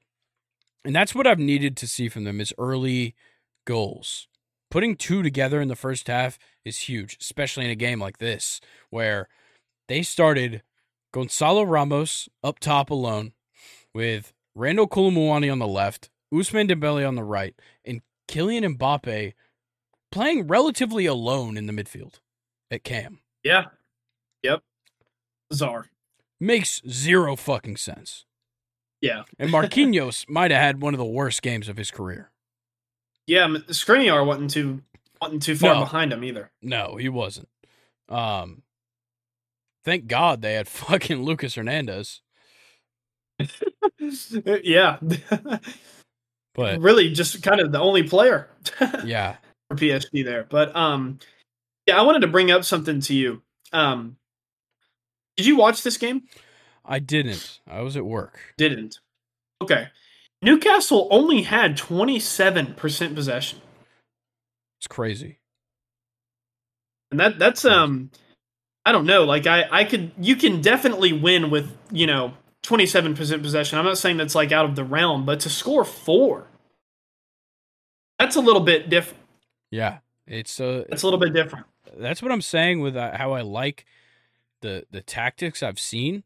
We're counterattacking a whole lot more, and it's yeah. playing well in our favor because if we can just lock down, because look, you have four fantastic defenders, and like Lascelles doesn't really get in the lineup all that much. He played in this one, and it worked out. He played great, but you also have Tonali, who is more than willing to sit back as much as he needs to and defend. So you essentially have five great defenders. You have Bruno Guimaraes who can move all around the field, and Sean Longstaff might have the most hustle I've seen out of any midfielder this season. Like he oh, is yeah. everywhere at all times. It is crazy. Him and Connor Gallagher love to cover the fucking field. Insane. Yeah. Yeah. And to see two goals, one from each Dan Burn and Fabian Schär, makes me so happy because Schär didn't just play well with that goal. He was locked down in the back line as well.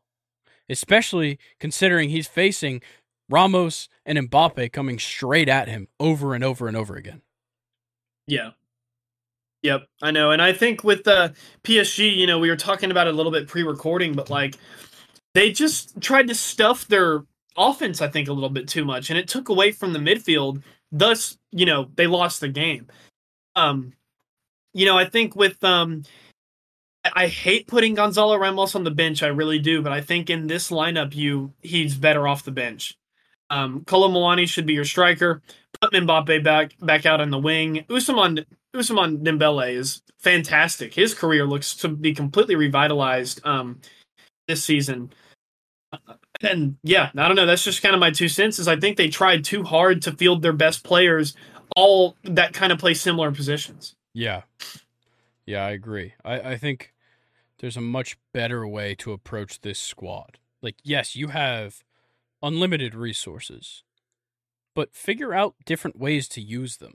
Like Kolo Muani and Ramos don't really have to start every game. No. Like they have to earn their way into this lineup, and so far, I'd say neither of them have. They can alternate. Yeah. You know, and, and I, I, Kolo Muani that's fine. is so much more of a natural striker. He plays that position way better than he plays on the left. And and I get oh, you yeah. have you have Lucas Hernandez support to kind of play like a left wing back in that situation and allow Kolo Muani to move in more central, but he just can't sit that deep. He needs to be up top. Yeah, exactly. Yeah, that couldn't have said it better. All right, PSG just fucked it. Let's get this thing moving. We're already at over two and a half hours, and we still got to do questions time. But Leipzig won, Manchester City three. We already kind of talked about this game pretty in depth uh, when previewing for Man City Arsenal, but Ederson just didn't look great in this match. I got to say that no. because Lewis, whoa, what what a yeah, Rico Lewis. day from Rico Lewis. He's looked I know. pretty good in the games that we've seen him in this season. So I gotta I gotta give him his uh, shine. Another center mid that you know isn't even Kovacic that can fucking ball out. Yeah, and then Phil Foden coming out scoring a goal. I love to say I, I'm a Phil Foden fan. I will say yeah. that I like him. A uh, Phil Foden fan. Yes. and his his son's Instagram is awesome. Ronnie. I haven't Foden. even kept up with it. uh, Erling Haaland looked decent in this match, though he didn't, you know, get on the board. He at least was getting shots up, unlike their last league match. Like, put up six shots in this one. Probably just taking out some anger. Yeah, I think there were four off target, two on, which isn't bad. No, it's not, but it's not great. It, Considering the zones he was shooting from, because one of them was outside the box. One of them from kind of the edge of the box, and then everything else really close. Two of them just on horrible angles to be shooting at. Yeah. Which, yep. granted, one of them was on target, but easily saved. Hmm. um, and, and look, Leipzig just didn't have it in this game. No, no, they did not. And it's also Man City. Yeah, so. that that definitely uh, hurts you quite a bit for sure. Yeah. Also, Nicolas Seiwald, because I watched a little bit of like the highlights from this game. He is a weird looking motherfucker. That's all I have Nicholas... to say about him. Seawald, Seiwald, Seawald. Right center mid for Leipzig. Huh. Okay. I don't know. He just uh, looks. I'm seeing weird. if I can find. Oh yeah, no, I, I see what you're saying. Okay, cool. yeah, something's wow. off. He really hasn't even hasn't even been playing that much either. He barely has any appearances like in anything. Nice. Well, I'm glad that I'm already making fun of him. All right, let's run through the Tuesday matches because I'm gonna be honest, I didn't even see him. Uh, I didn't realize that I didn't say them already. Uh, Tuesday we had uh, Sociedad two, Salzburg nil. That's we don't need to talk about this match. No. Uh, no. Oyarzabal and Mendez uh, score the goals for Sociedad. Don't need to talk about this one either. Uh, Union Berlin 2, Braga 3. It's kind of surprising. It's a surprising result. Union Berlin is very good. Becker is a fantastic yep. striker. Sheraldo Becker. Um, I can't even remember what country he's from. It's one that I don't typically see the flag for. I know that. Um, he's great. Fantastic striker. Um, yeah, Braga just somehow pulls it out. And then uh, Bayern 2, Copenhagen 1 in Copenhagen, which we talked about this effect of like you go to a team like this home stadium, it's going to be hard, doesn't matter who it is. Yeah, exactly. And Copenhagen has one of those uh one of those home stadiums for yeah. sure. But then again, it's Bayern Munich. Musiala scores. Yep. He looked great and uh, Tel scores off the bench. And then Inter Milan one, Benfica nil. Needed that win for Inter. For sure. And yep. uh, yeah, Thuram, the lone goal scorer in the 62nd minute. Kind of a late one. And Inter just still running that five at the back. They're probably one of the best at it. Yeah. I think. They, they love five at the back, two strikers, three midfielders. That is the Inter Milan way. Yeah, wild. Uh, and then Lens yep. 2, Arsenal 1. We already talked about plenty. Uh, Galatasaray 3, Manchester United 2. Go ahead and uh, go ahead and sound off. Yeah, uh, Galatasaray before this game had not won a single game on English soil. That was 117 years of existing. It's uh yeah, these are wow. Erik and Erik ten Hag is uh fantastic so far. Yeah, um, doing great. Manchester United had never lost the two opening uh Champions League groups until now. And like, you know, think of more so than NFL, these are long standing records in these teams because these are old teams. So it just it even furthers how shitty they've been. Manchester United hadn't conceded three plus goals in three consecutive games since 1978 until Erik uh, until Hogg. Manchester United had never lost at the Tottenham Hotspur Stadium until Mr. Hag. Manchester United had never conceded 23 shots in one game at Old Trafford in Premier League history until Erik ten Hag. Um, Manchester United haven't had as few as nine points from the opening seven games since 1989. It's uh, unbelievable, but yeah, there's just a couple stats I wanted to throw out just to convey how bad they really have been. Yeah, dude, they suck. And Galatasaray showed it very well. Like Mauro Icardi yeah. had, uh, I think he missed a penalty in this one, but also scored a goal right after. I think. Um, yeah.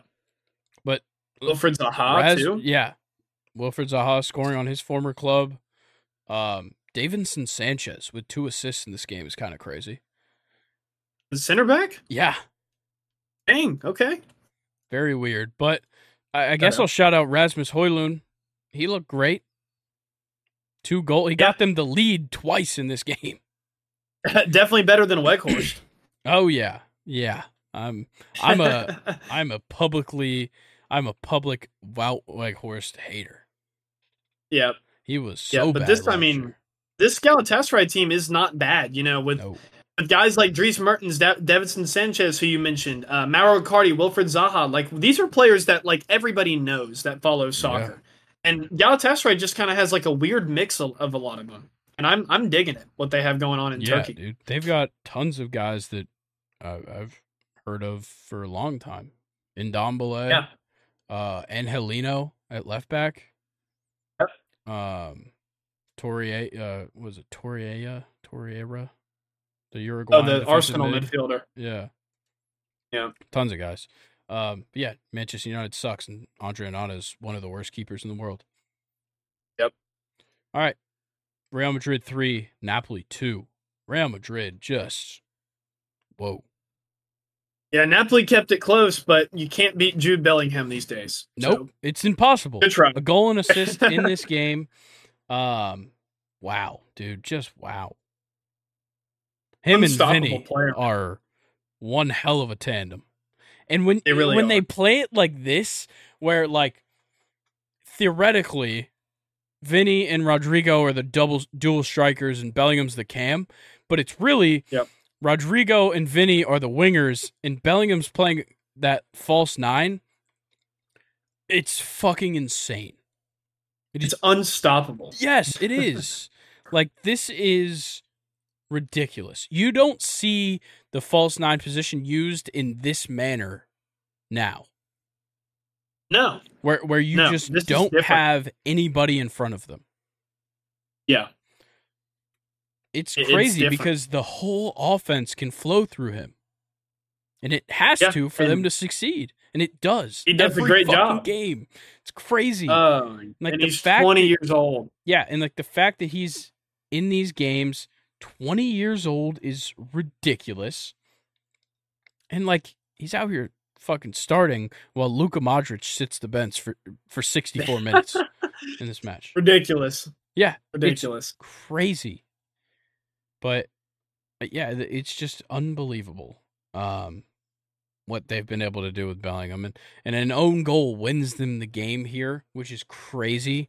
78th minute, an own goal by the keeper wins them this match. Shut up, Napoli, though. They uh, they played probably the best team in the world really hard. Yeah, yeah, I, I think it's safe to say Real Madrid's the best team in the world right now. Yeah. Jude Bellingham just gets them over that hump. Yep. I think they I don't agree. they don't need a striker. they knew exactly what they were doing, sending him off to Saudi Arabia, Benzema. Yeah, I knew exactly and now he hates it. Yeah, It's ah, perfect. Oh, man. All right, one more. Sevilla 2, PSV Eindhoven 2. They love the fucking Europa League, man. They are trying I was just so about to say hard, dude.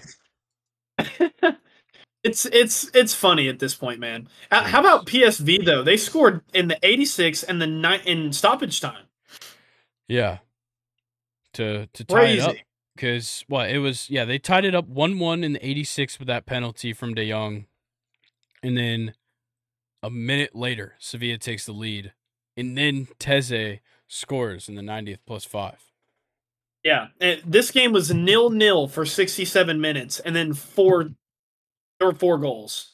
Damn. Before the end of the game, unbelievable. All right, that's it for the UCL. Whoa, hang on, whoa. What? PSV, 26 shots, 8 on target, 63% possession. Oh, shit. Over Sevilla. So it wasn't even just like, yeah, I mean, they're tanking. They want that first round draft pick. That's what it comes down to is they they want to play in the Europa League that bad. Yeah. Well, it's their best chance Jesus of qualifying Christ. for the Champions League every year. yeah. Why try and Especially make the top four in La Liga when you can just win the Europa League every year? They have it so figured out, man. They do. All right. now we will get into questions time. Luke, I'm going to start it. Go Outside ahead. of Christian McCaffrey, who's the best running back in the NFL so far this season? D'Andre Swift. Ooh, that's a great answer. That's probably where I'd go first. I who, who who do you think? I don't know. That's why I was asking. I think Bijan's got to be up there. He's had very good performances. Yeah, for sure, Bijan. Um, I think um, James Conner has a bid. James Conner's good. been good. Um, hmm. Kyren Williams has looked really good. Yeah, definitely touchdowns for sure. Yeah, I I would go Swift though. I like Swifty. Yeah, let's see who else kind of up there.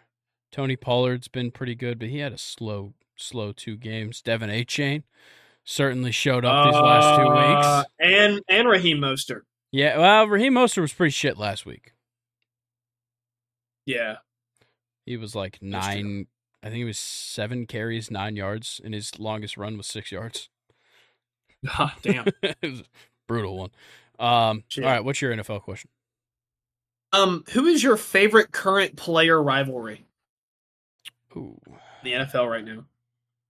Hmm. I have mine. I'm trying to think of like some of those like actual rivalries. I can't really think of one right now. Mine is Marshon Lattimore versus Mike Evans. Yeah, that's fair. They are hilarious. like yeah. Mike Evans, like coming from the bench to like light up Mar- Marshon Lattimore because he said that something to Tom Brady. Was sick as fuck last year. Was it that, was. Was that last year or two years ago? I think that actually was a couple years ago. Okay. Yeah. Yeah, that's like the only one I can really think of right now, though. It doesn't seem like there's a lot of them. I'm trying to. Man, I had that one in mind. Like, there was a, think of other ones. There was a time when everybody had a rivalry. Okay, let's. I'll I'll flip it all time then. Give me one all time. Aqib Talib, Michael Crabtree. Oh man. Awesome.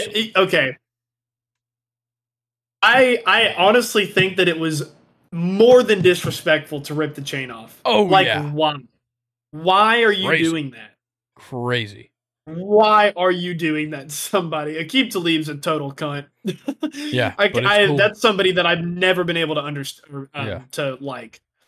But yeah, how about Odell versus Josh Norman? Yeah, or Odell versus that kicking net. Yeah. Yeah. All right, baseball. Man. What wild card result was most surprising to you? Like the twins is the elephant in the room here. But hmm, a really good question. Maybe I, I, would say the Brewers. They had the lead in both of the games and yeah. still got swept. So I, I I would say the Brewers. Yeah, I'm kind of in the same boat. Like the Brewers surprised me just from actually watching the games, but going into them, I think the result, the Twins surprised me the most. Yep. And then I'm gonna, you know, obviously keep it with MLB, and I'm gonna keep it with the Twins. Uh, this one's kind of broad, but like, what do you think of the Twins right now? I think they're good, but yeah. there's like, there's much more consistency to be desired in that lineup. Like they're not a World Series team. I don't I don't see that happening. There's just not enough in that lineup for me to think that way. They have some pretty good starting pitching. Bullpen isn't perfect. That's another issue. So like those two things going together just doesn't bode well for them, but like the guys that are good are great. I'll give them that. Like yeah. when Carlos Correa is on, it's awesome. When Byron Buxton's on, it's great. Like Royce Lewis has been awesome. The starting pitching has been fantastic. Yep. But they just they're missing a couple of those pieces that create like those 90 plus win teams. Yep. Yep. okay, I like that one. All right. My soccer question because the false confidence is quickly rushing back into me. can Newcastle actually make the knockout stage and be competitive? Yeah, they can for sure make the knockout stage. Yeah. Okay. it's very possible, especially if AC Milan's not scoring. That's true. Um, and Dortmund's not pl- winning. yeah, not showing up. Yeah. Um. Well, shit. You asked me a Newcastle question, so I'm gonna I'm gonna scratch mine. My, mine was going to be: Has Almiron earned his spot back? Kinda. Just just say yes or no. That's uh, the kinda. answer. Is kinda. Okay. Kinda. Um, I saw this cool comparison the other day, and I didn't think about it. Um, Musiala, Bayern's Cam. Is he Kaka reincarnated? I do like that. I think he is. I Very like similar that. play styles.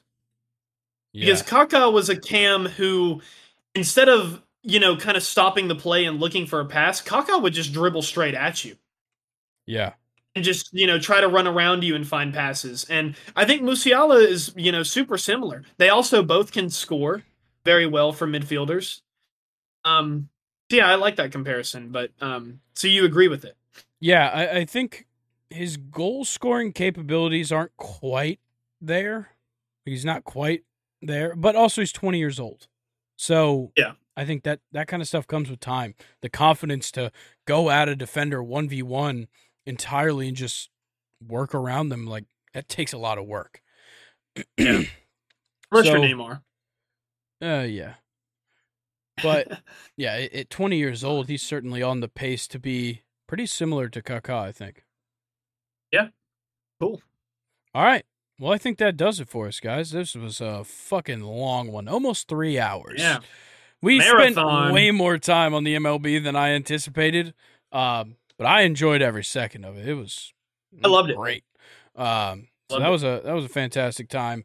I hope you guys had a great time. Make sure that if you did, you leave a like, you comment, subscribe on YouTube. You go over to the the socials right down here that me and Luke are pointing at, and you follow us: IG, TikTok, Twitter. Join the Reddit, and then uh, if you're listening on the podcast platform, follow, rate five stars, and then uh, as well, go to those links and uh, follow us on yes. all the socials. Um, appreciate the feedback. Very good, uh, very good feedback on the uh, Michael Penix clip. Um, I do actually believe that he's going to win Heisman, so don't think I'm just Bro, lying he's for the views. Ridiculous. Yeah, ridiculous. Absolutely insane. Um, all right, guys. I think that's going to do it for us. Luke, anything for the people? Um, nah, man. I think we can get out of here. All right, guys. We'll catch y'all next week. Peace. Enjoy the football. Peace.